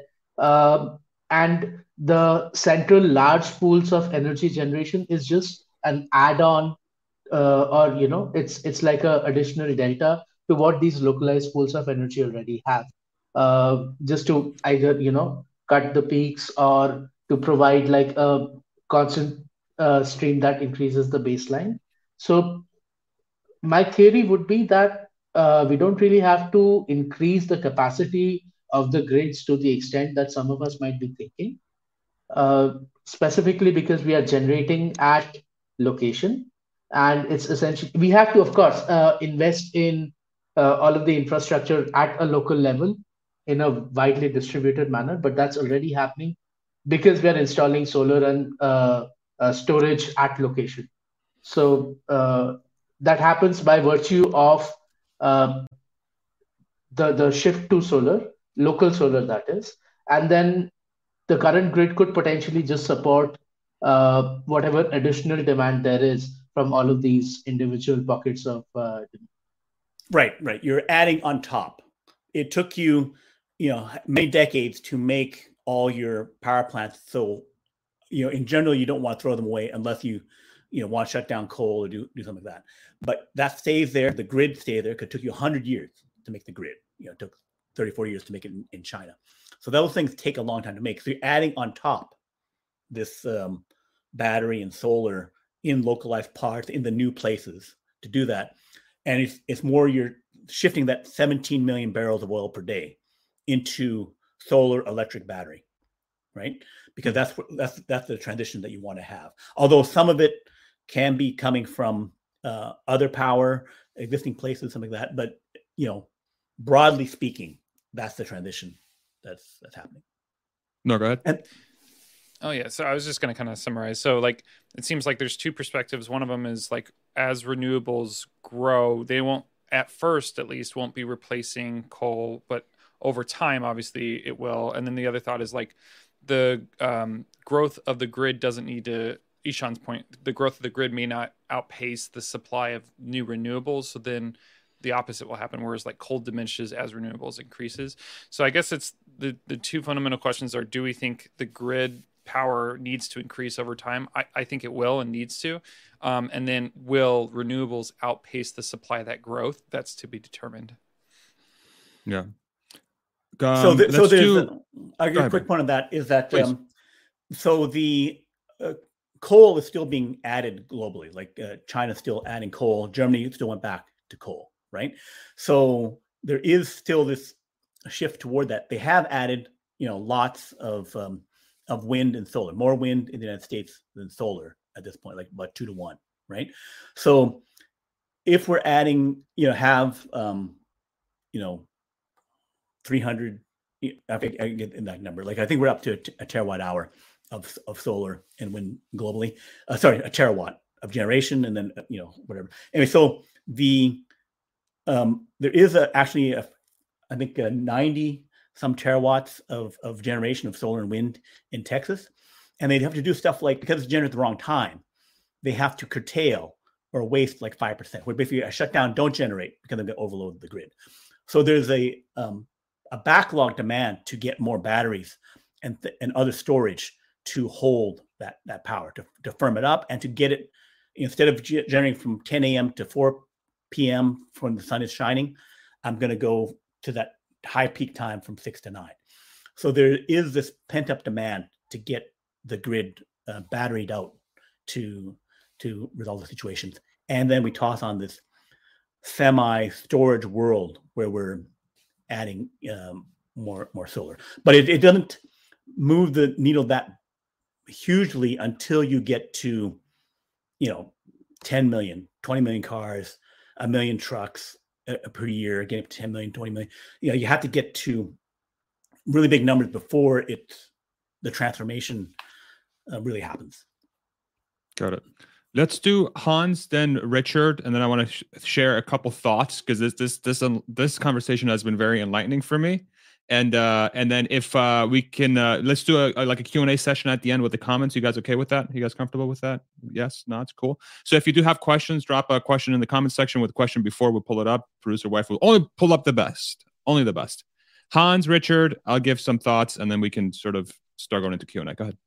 Yeah, I definitely subscribe to the uh, camp that says we really need to increase overall energy output just because that's a huge component of alleviating poverty.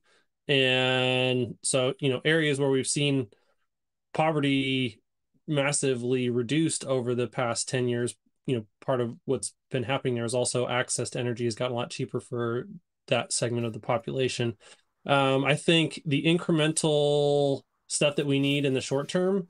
Uh, unfortunately, the probably carbon fuels are going to be a, a, big portion of that for for the short term just because the amount of growth that we need is going to surpass the amount of lithium that's available to create the needed you can't do the renewable sources without having the batteries obviously and um yeah so long term where we're going is that we'll use renewable sources. The marginal cost of renewable energy generation is going to zero.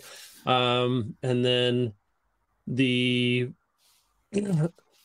transmission is a huge cost. And so, yeah, if you can, if you can subsidize, you know, it does make a lot of sense at the net, you know, for a person, it may not make a whole lot of sense financially for you to um, install solar on your house and get a power pack uh, or power wall for your house and do all that stuff.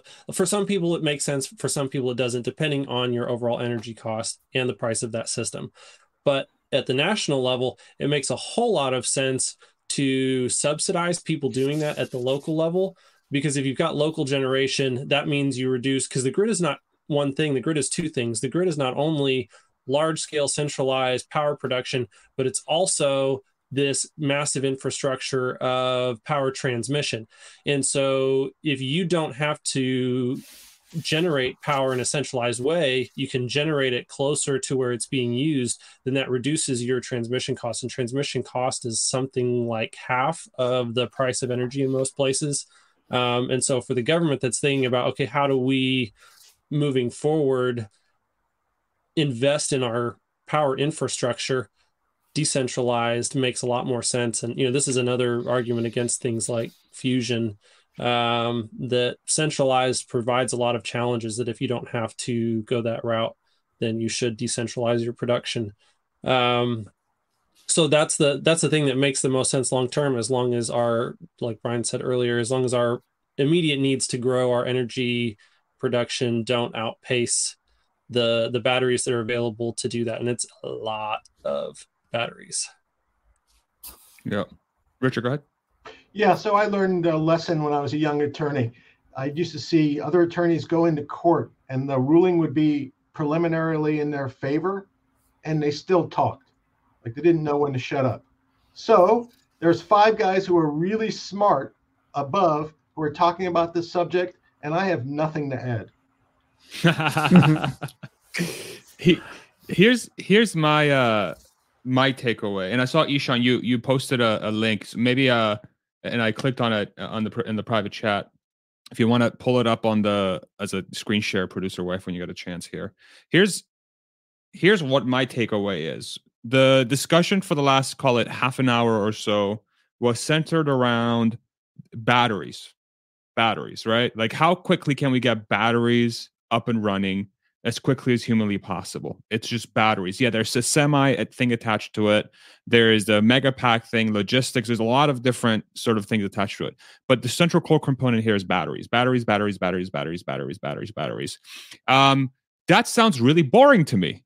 That sounds very boring, right? And because I'm like, I'm like looking at the mystic of Elon Musk, and I'm looking at full self driving, and I'm looking at the bot, and I'm looking at uh, the super cool cars and the Cybertruck, and so on and so forth but here, here's my biggest takeaway.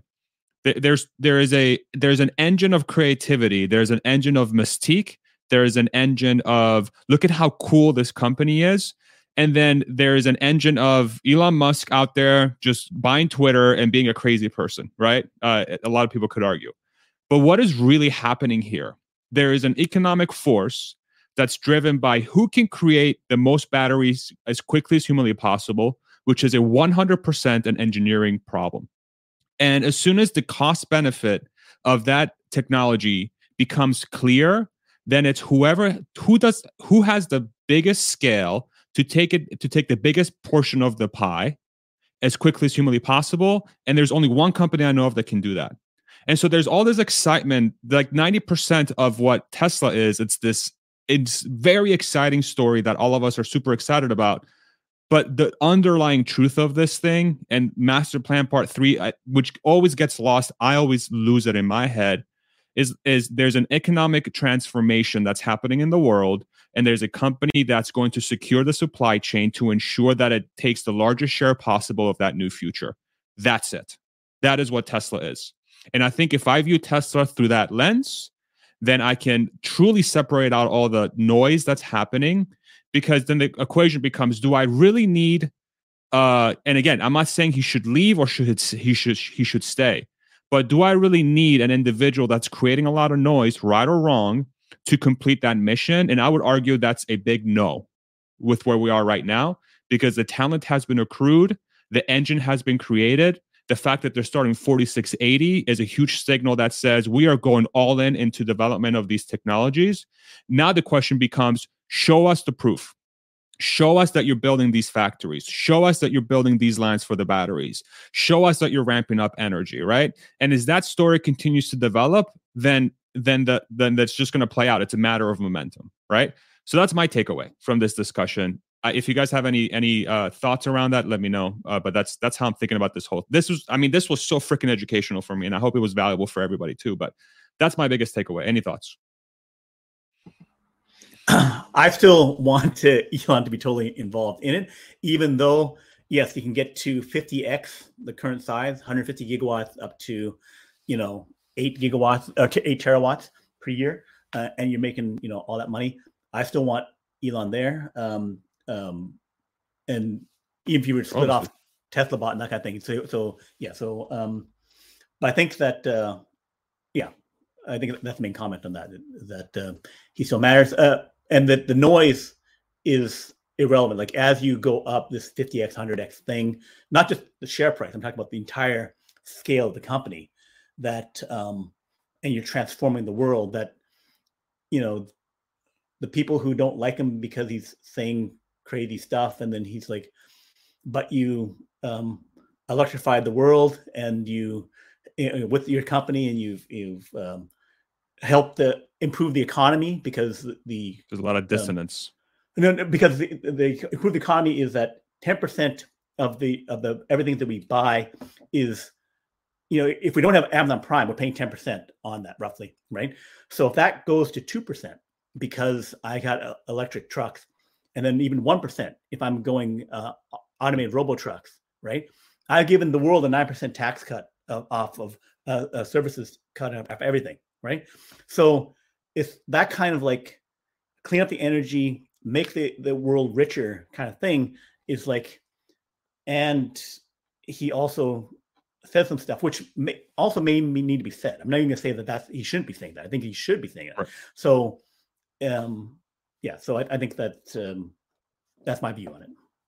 Yeah, yeah. It's it's uh it's the sort of like the overlap of the again the the mystique of the individual over a company that's just so fundamentally insanely sound and it's just just happens to be working on things that are going to make a lot of people a lot of money it's just it's and and, and those two things coming together like what i get what i what i see is the dissonance. It's that dissonance right? It's like it's like individual who clearly is brilliant and is doing a lot of things is potentially pissing off a lot of people. But in reality is uh if you're thinking about it as an investor and you're thinking about it as somebody that's ultimately trying to create wealth, if that's the lens you're viewing through, like let's separate the lens of, hey, if you're viewing him as, as an individual, as an idol, as a role model, because those two things are overlapping a lot. And, th- and I think that's what's causing a lot of pain is that there's a big overlap, you know, for, for myself too, you know, like if, if I view Elon as somebody that I'm aspiring to, to be or somebody that's a role model for me and he's acting in a way that's like, wow, I didn't expect you to act in that manner, it crushes you a little bit, right? And I see that all everywhere. But in, in the end, if if we're really investors, then it's important to put that lens on and view this whole story through that as well. And that's what discussion really helped me to refocus on.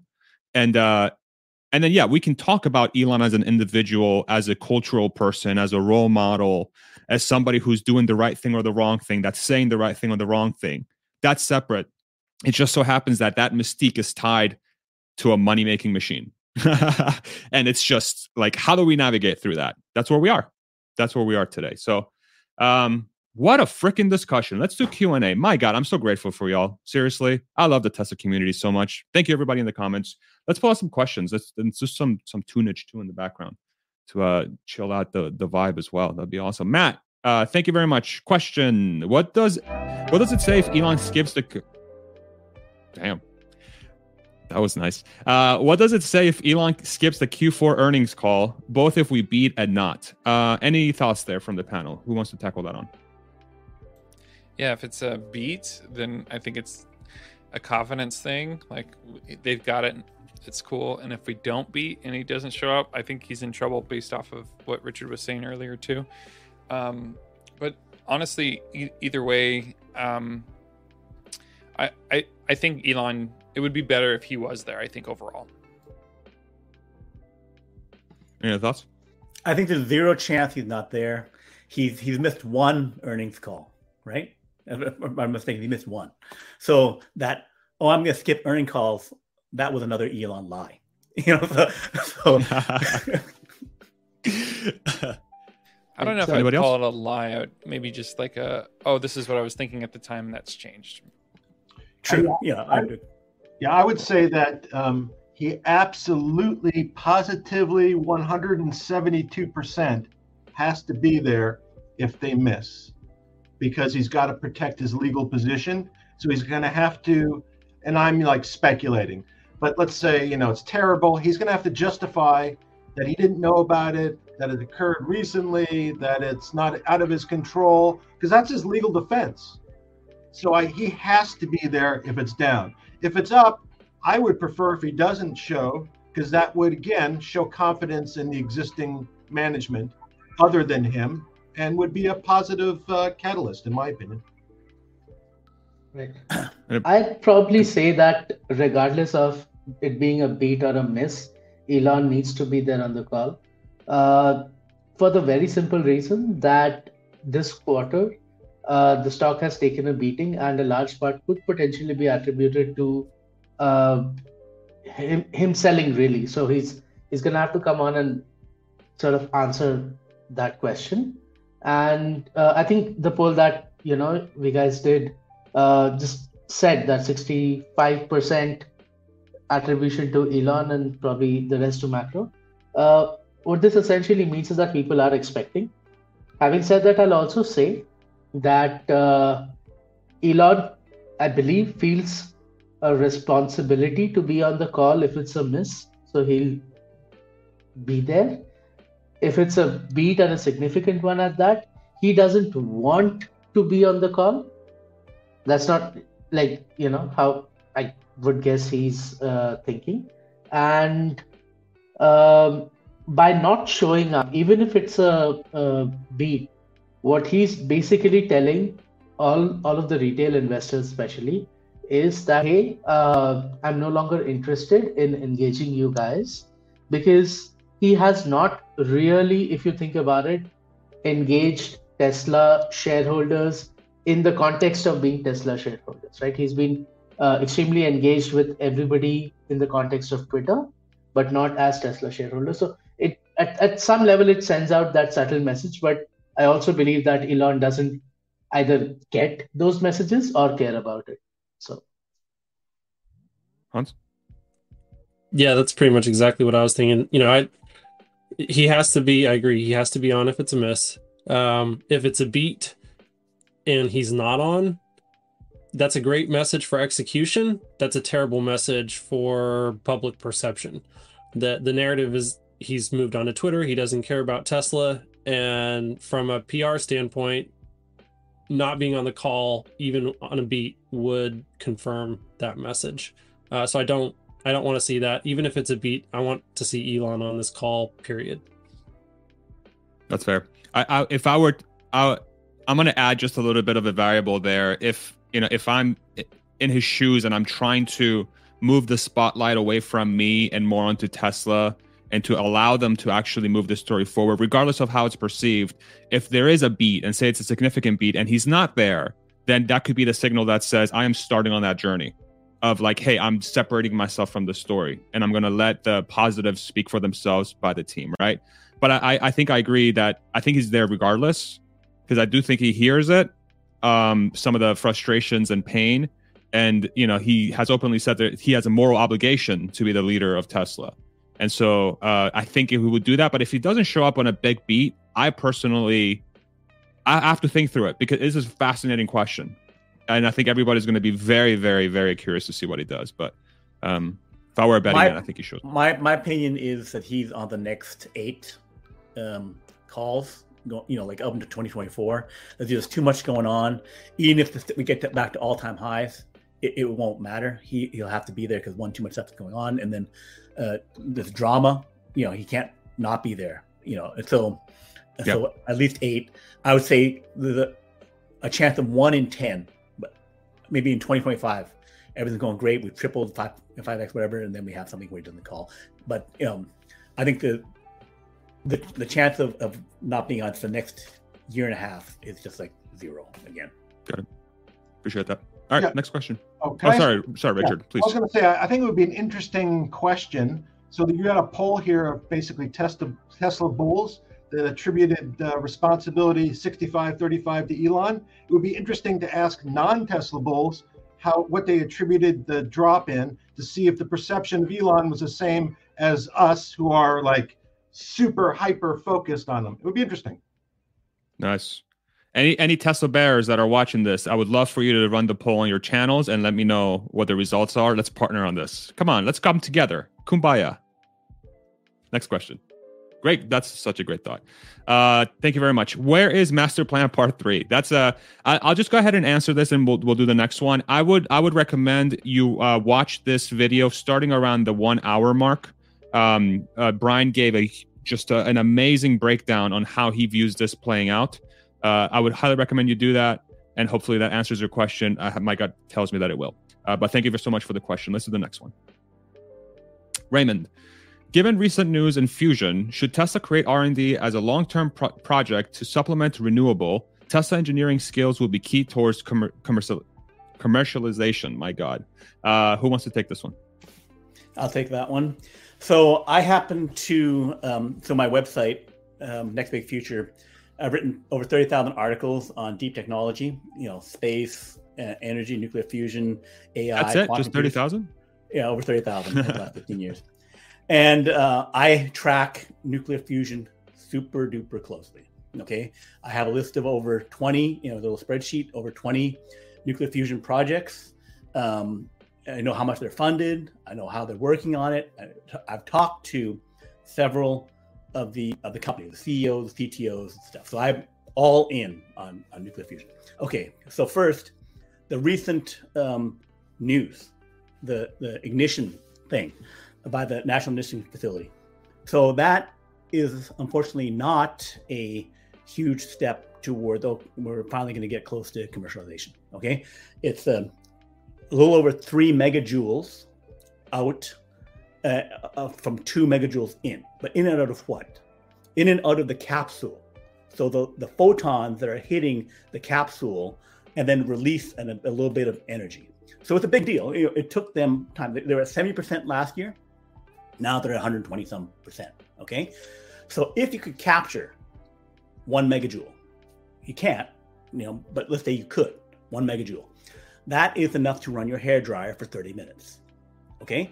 In order to scale this into something that's generating power, I must do one 100 times more in and out. I must lay photons onto the capsule of you know two megajoules and then get out 200 megajoules in order to have a chance to have all the efficiencies balanced out to a net positive generation right?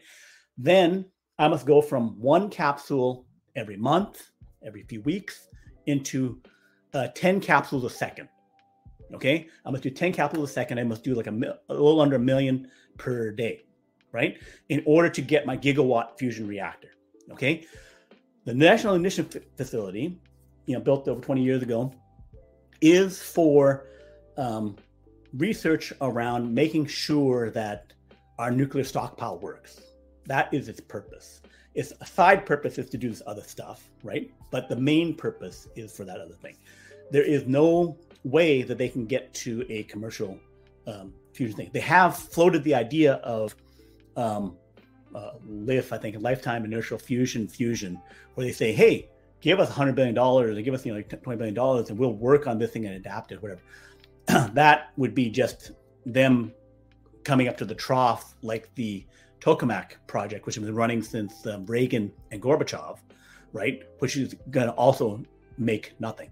Okay, it's going to not get to commercial fusion because also not just getting to commercial fusion, it'll also be cheaper than solar, cheaper than uh, fission, cheaper than whatever for it to make a difference, right? Because you have clean power from nuclear fission, right? We get um, 2,600 terawatt hours per year clean from from nuclear fission. Okay.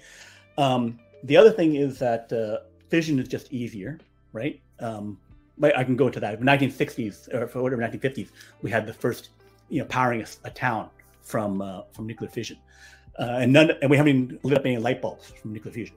That being said, of those 20 nuclear fusion projects, the ones I'm most excited about, HB11 in Australia, using lasers, but using pulsing, uh, using certain effects where they can uh, create a, um, uh, super strong magnetic field, um, about um, 100 times, 200 times stronger than the, the, the magnetic fields in a particle accelerator, the, the biggest particle accelerators or whatever, or the, the biggest uh, nuclear fusion things.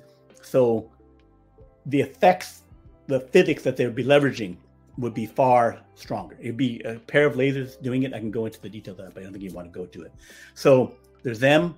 There's Helion Energy in Washington State. Um, so they are doing again pulse fusion. They they create, create the plasma donuts and they slam them together at uh, greater than the speed of sound. So there's several things there that I think have a shot, but it's like it's decades away. Sounds like mir- not necessarily decades away. They can do it soon. They can do it within the end of this decade, maybe, okay. if things come together. But there's a shot at it. But it's miracle um, levels of uh, technology and science different from what's going on here. It's a good thing though that they proved ignition with lasers.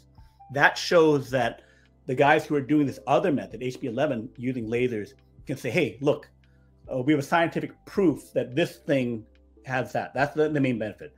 That the other methods can point to it. Other laser methods, about four or five others using lasers, which can say that worked. Our thing that can scale can then work. Give us a billion dollars and we'll get there, right? Uh, so they, they, some of them have already got the money. So. Perfect. Thank you so much. Yeah, that, uh, really love that so, their explanation. Go ahead, Ishan.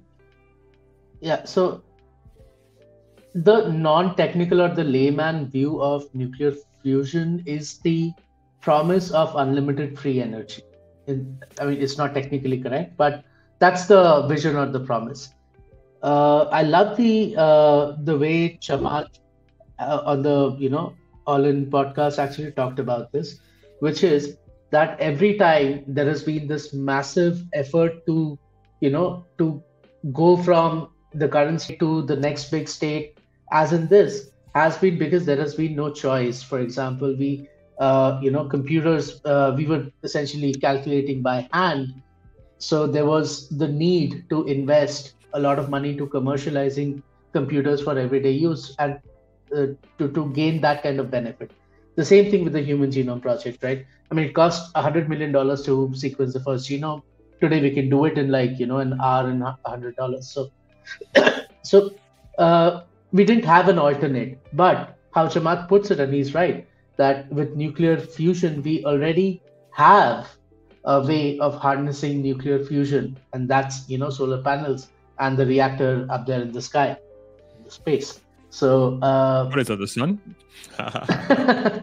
yeah. So and when it comes to the cost, right? I mean, the cost of harnessing nuclear fusion today is around uh, three cents per kilowatt hour, and there's a path to uh, about one and a half cents per kilowatt hour, which is as close to you know uh, the concept of free power as you can get if you think about it from a logical point of view, um, and you can do it locally, such that your transmission losses are not as high, so you're saving there as well. Whereas if you would have to commercialize this, it would most likely again be centralized power generation followed by a grid-based distribution, right? So there, there are losses there as uh, that we've got to contend with.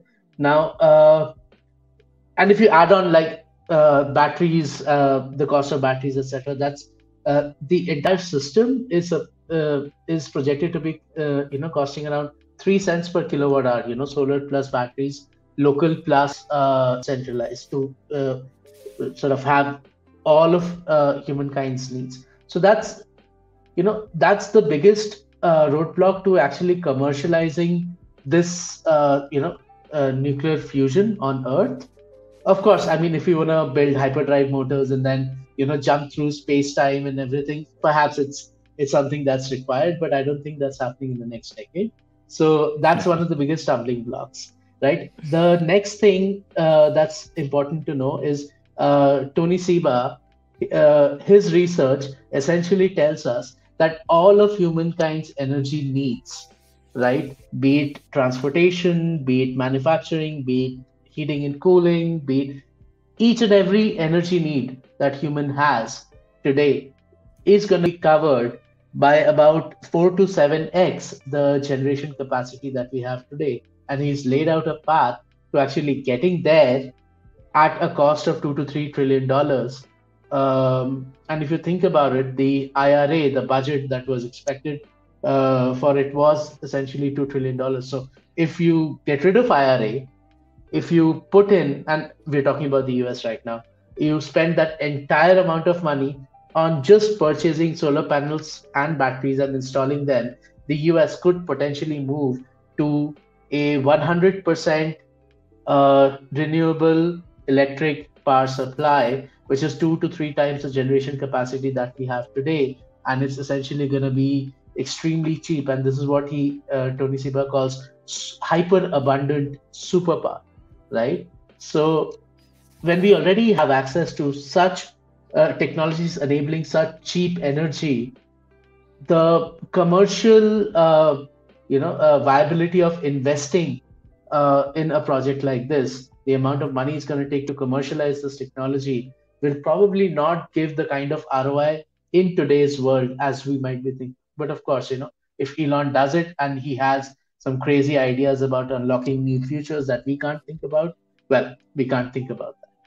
Yeah, those are excellent points. Go ahead, Hans, and then uh, we'll wrap it up here.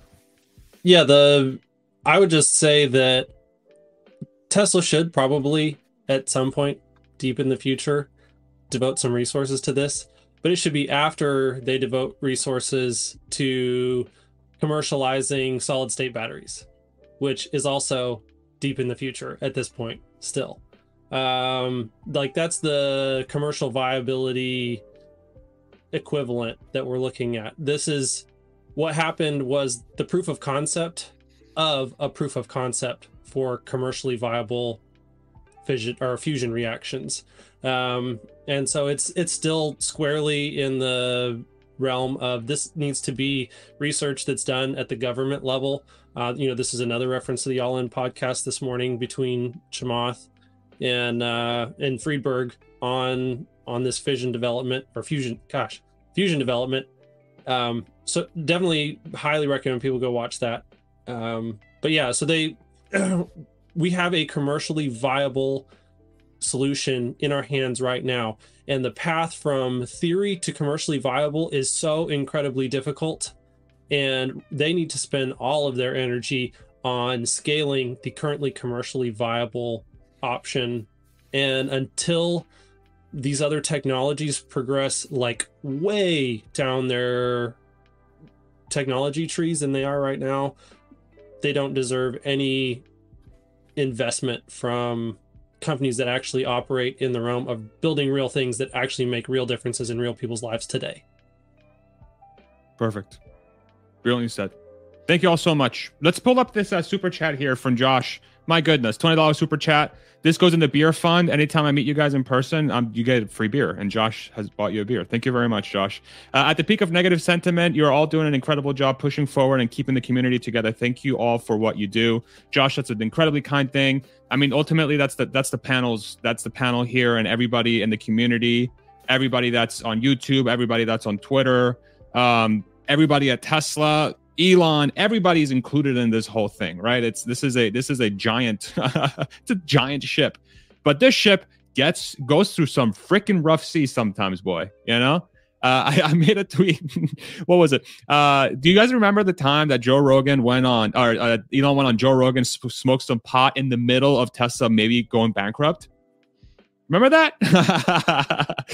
yeah, that's uh, we're back to that a little bit here, but uh, seriously though, I can't thank the panel enough. My goodness, this was a very, I think it was a very needed discussion. I hope the community, uh, I hope anybody watching really that wants to learn more about what's going on with Tesla and Twitter and Elon Musk and and wants to get into investing and they're trying to find opportunities.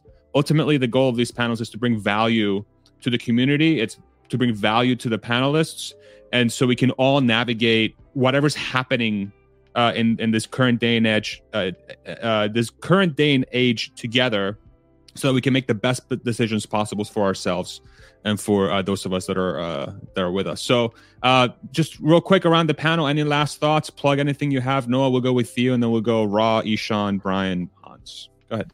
Yeah, thanks for the great discussion. I, I would love to see. I don't, I don't know if this is a Farzad thing or just in our community um, in retrospect of like looking back over 2022 and what were the catalysts that drove the stock up and down, right? So like a reflection on that, but then also looking at 2023 and predicting what catalysts will come. Uh, and that would be kind of a cool annual thing to do um, for in our community, but maybe even on an individual level of like what's pushing up and down, what's working, what's not working from a global perspective around Tesla, and then to also kind of look back and see if your predictions were accurate for the year before. So We'll see. It's a great thought. Great thought. Somebody should steal that. Ra, go for it. Yeah, I just wanted to re- wish everybody a great and happy and healthy weekend. And my just re- from reviewing the comments, the stream of comments, the uh, stock sentiment is so low that we got to be near the bottom. So I think I'm optimistic that that sentiment reflects the cycle of uh, uh, the stock cycle, and we are near bottom, and we're we have bright blue skies ahead of us. Beautiful. Jenks, just kidding. Go ahead, Ishan. yeah, so uh, my daughter's uh, school has already gone into uh, Christmas break. So she's got about two and a half weeks off. So if any of you, your kids, uh, are on break already or are going to go on break this week, happy holidays. Nice. Thank you very much, Brian. yes. So yeah, I think we still may have um, four more months uh, where things are disappointing, but I think um, we'll get a pretty good um, January, help stabilize some things, and then April. That's when things I think really start kicking in. Um, and with what does the IRA do? Uh, how much do we can we benefit from FSD? This energy scale, and that repeats throughout 2023 and beyond. And as I already pointed out, I'm super stoked about how um, semi energy and executing on that it can just be can just be insane. So bad now, but you know, it's not that long until I think the cloud's clear. And then next big future is my website and my YouTube channel. Um, so it'd be great if people could follow me there. Awesome. Thank you, Brian. Yeah, you, have been an excellent addition here. Thank you so much. Uh, Hans, wrap it us wrap it up for us. I just want to say I'm incredibly honored to get to participate in this discussion here with everyone today. It was fantastic. Um, I absolutely loved it, and you know, I wish everyone happy holidays. Thank you so much. Thank you, everybody. And last but not least, producer wife, great job today. Thank you so much. Give yourself a round of applause. You've killed it. Love you so much. Uh, and yeah, thank you to everybody in the comments. Excellent discussion today, uh, and I hope you you you took some value away. Thank you all. Have a great weekend. Happy holidays for those of you that are celebrating, and we'll see you uh, next time. Take it easy, everybody. Mwah. Love you guys. Bye.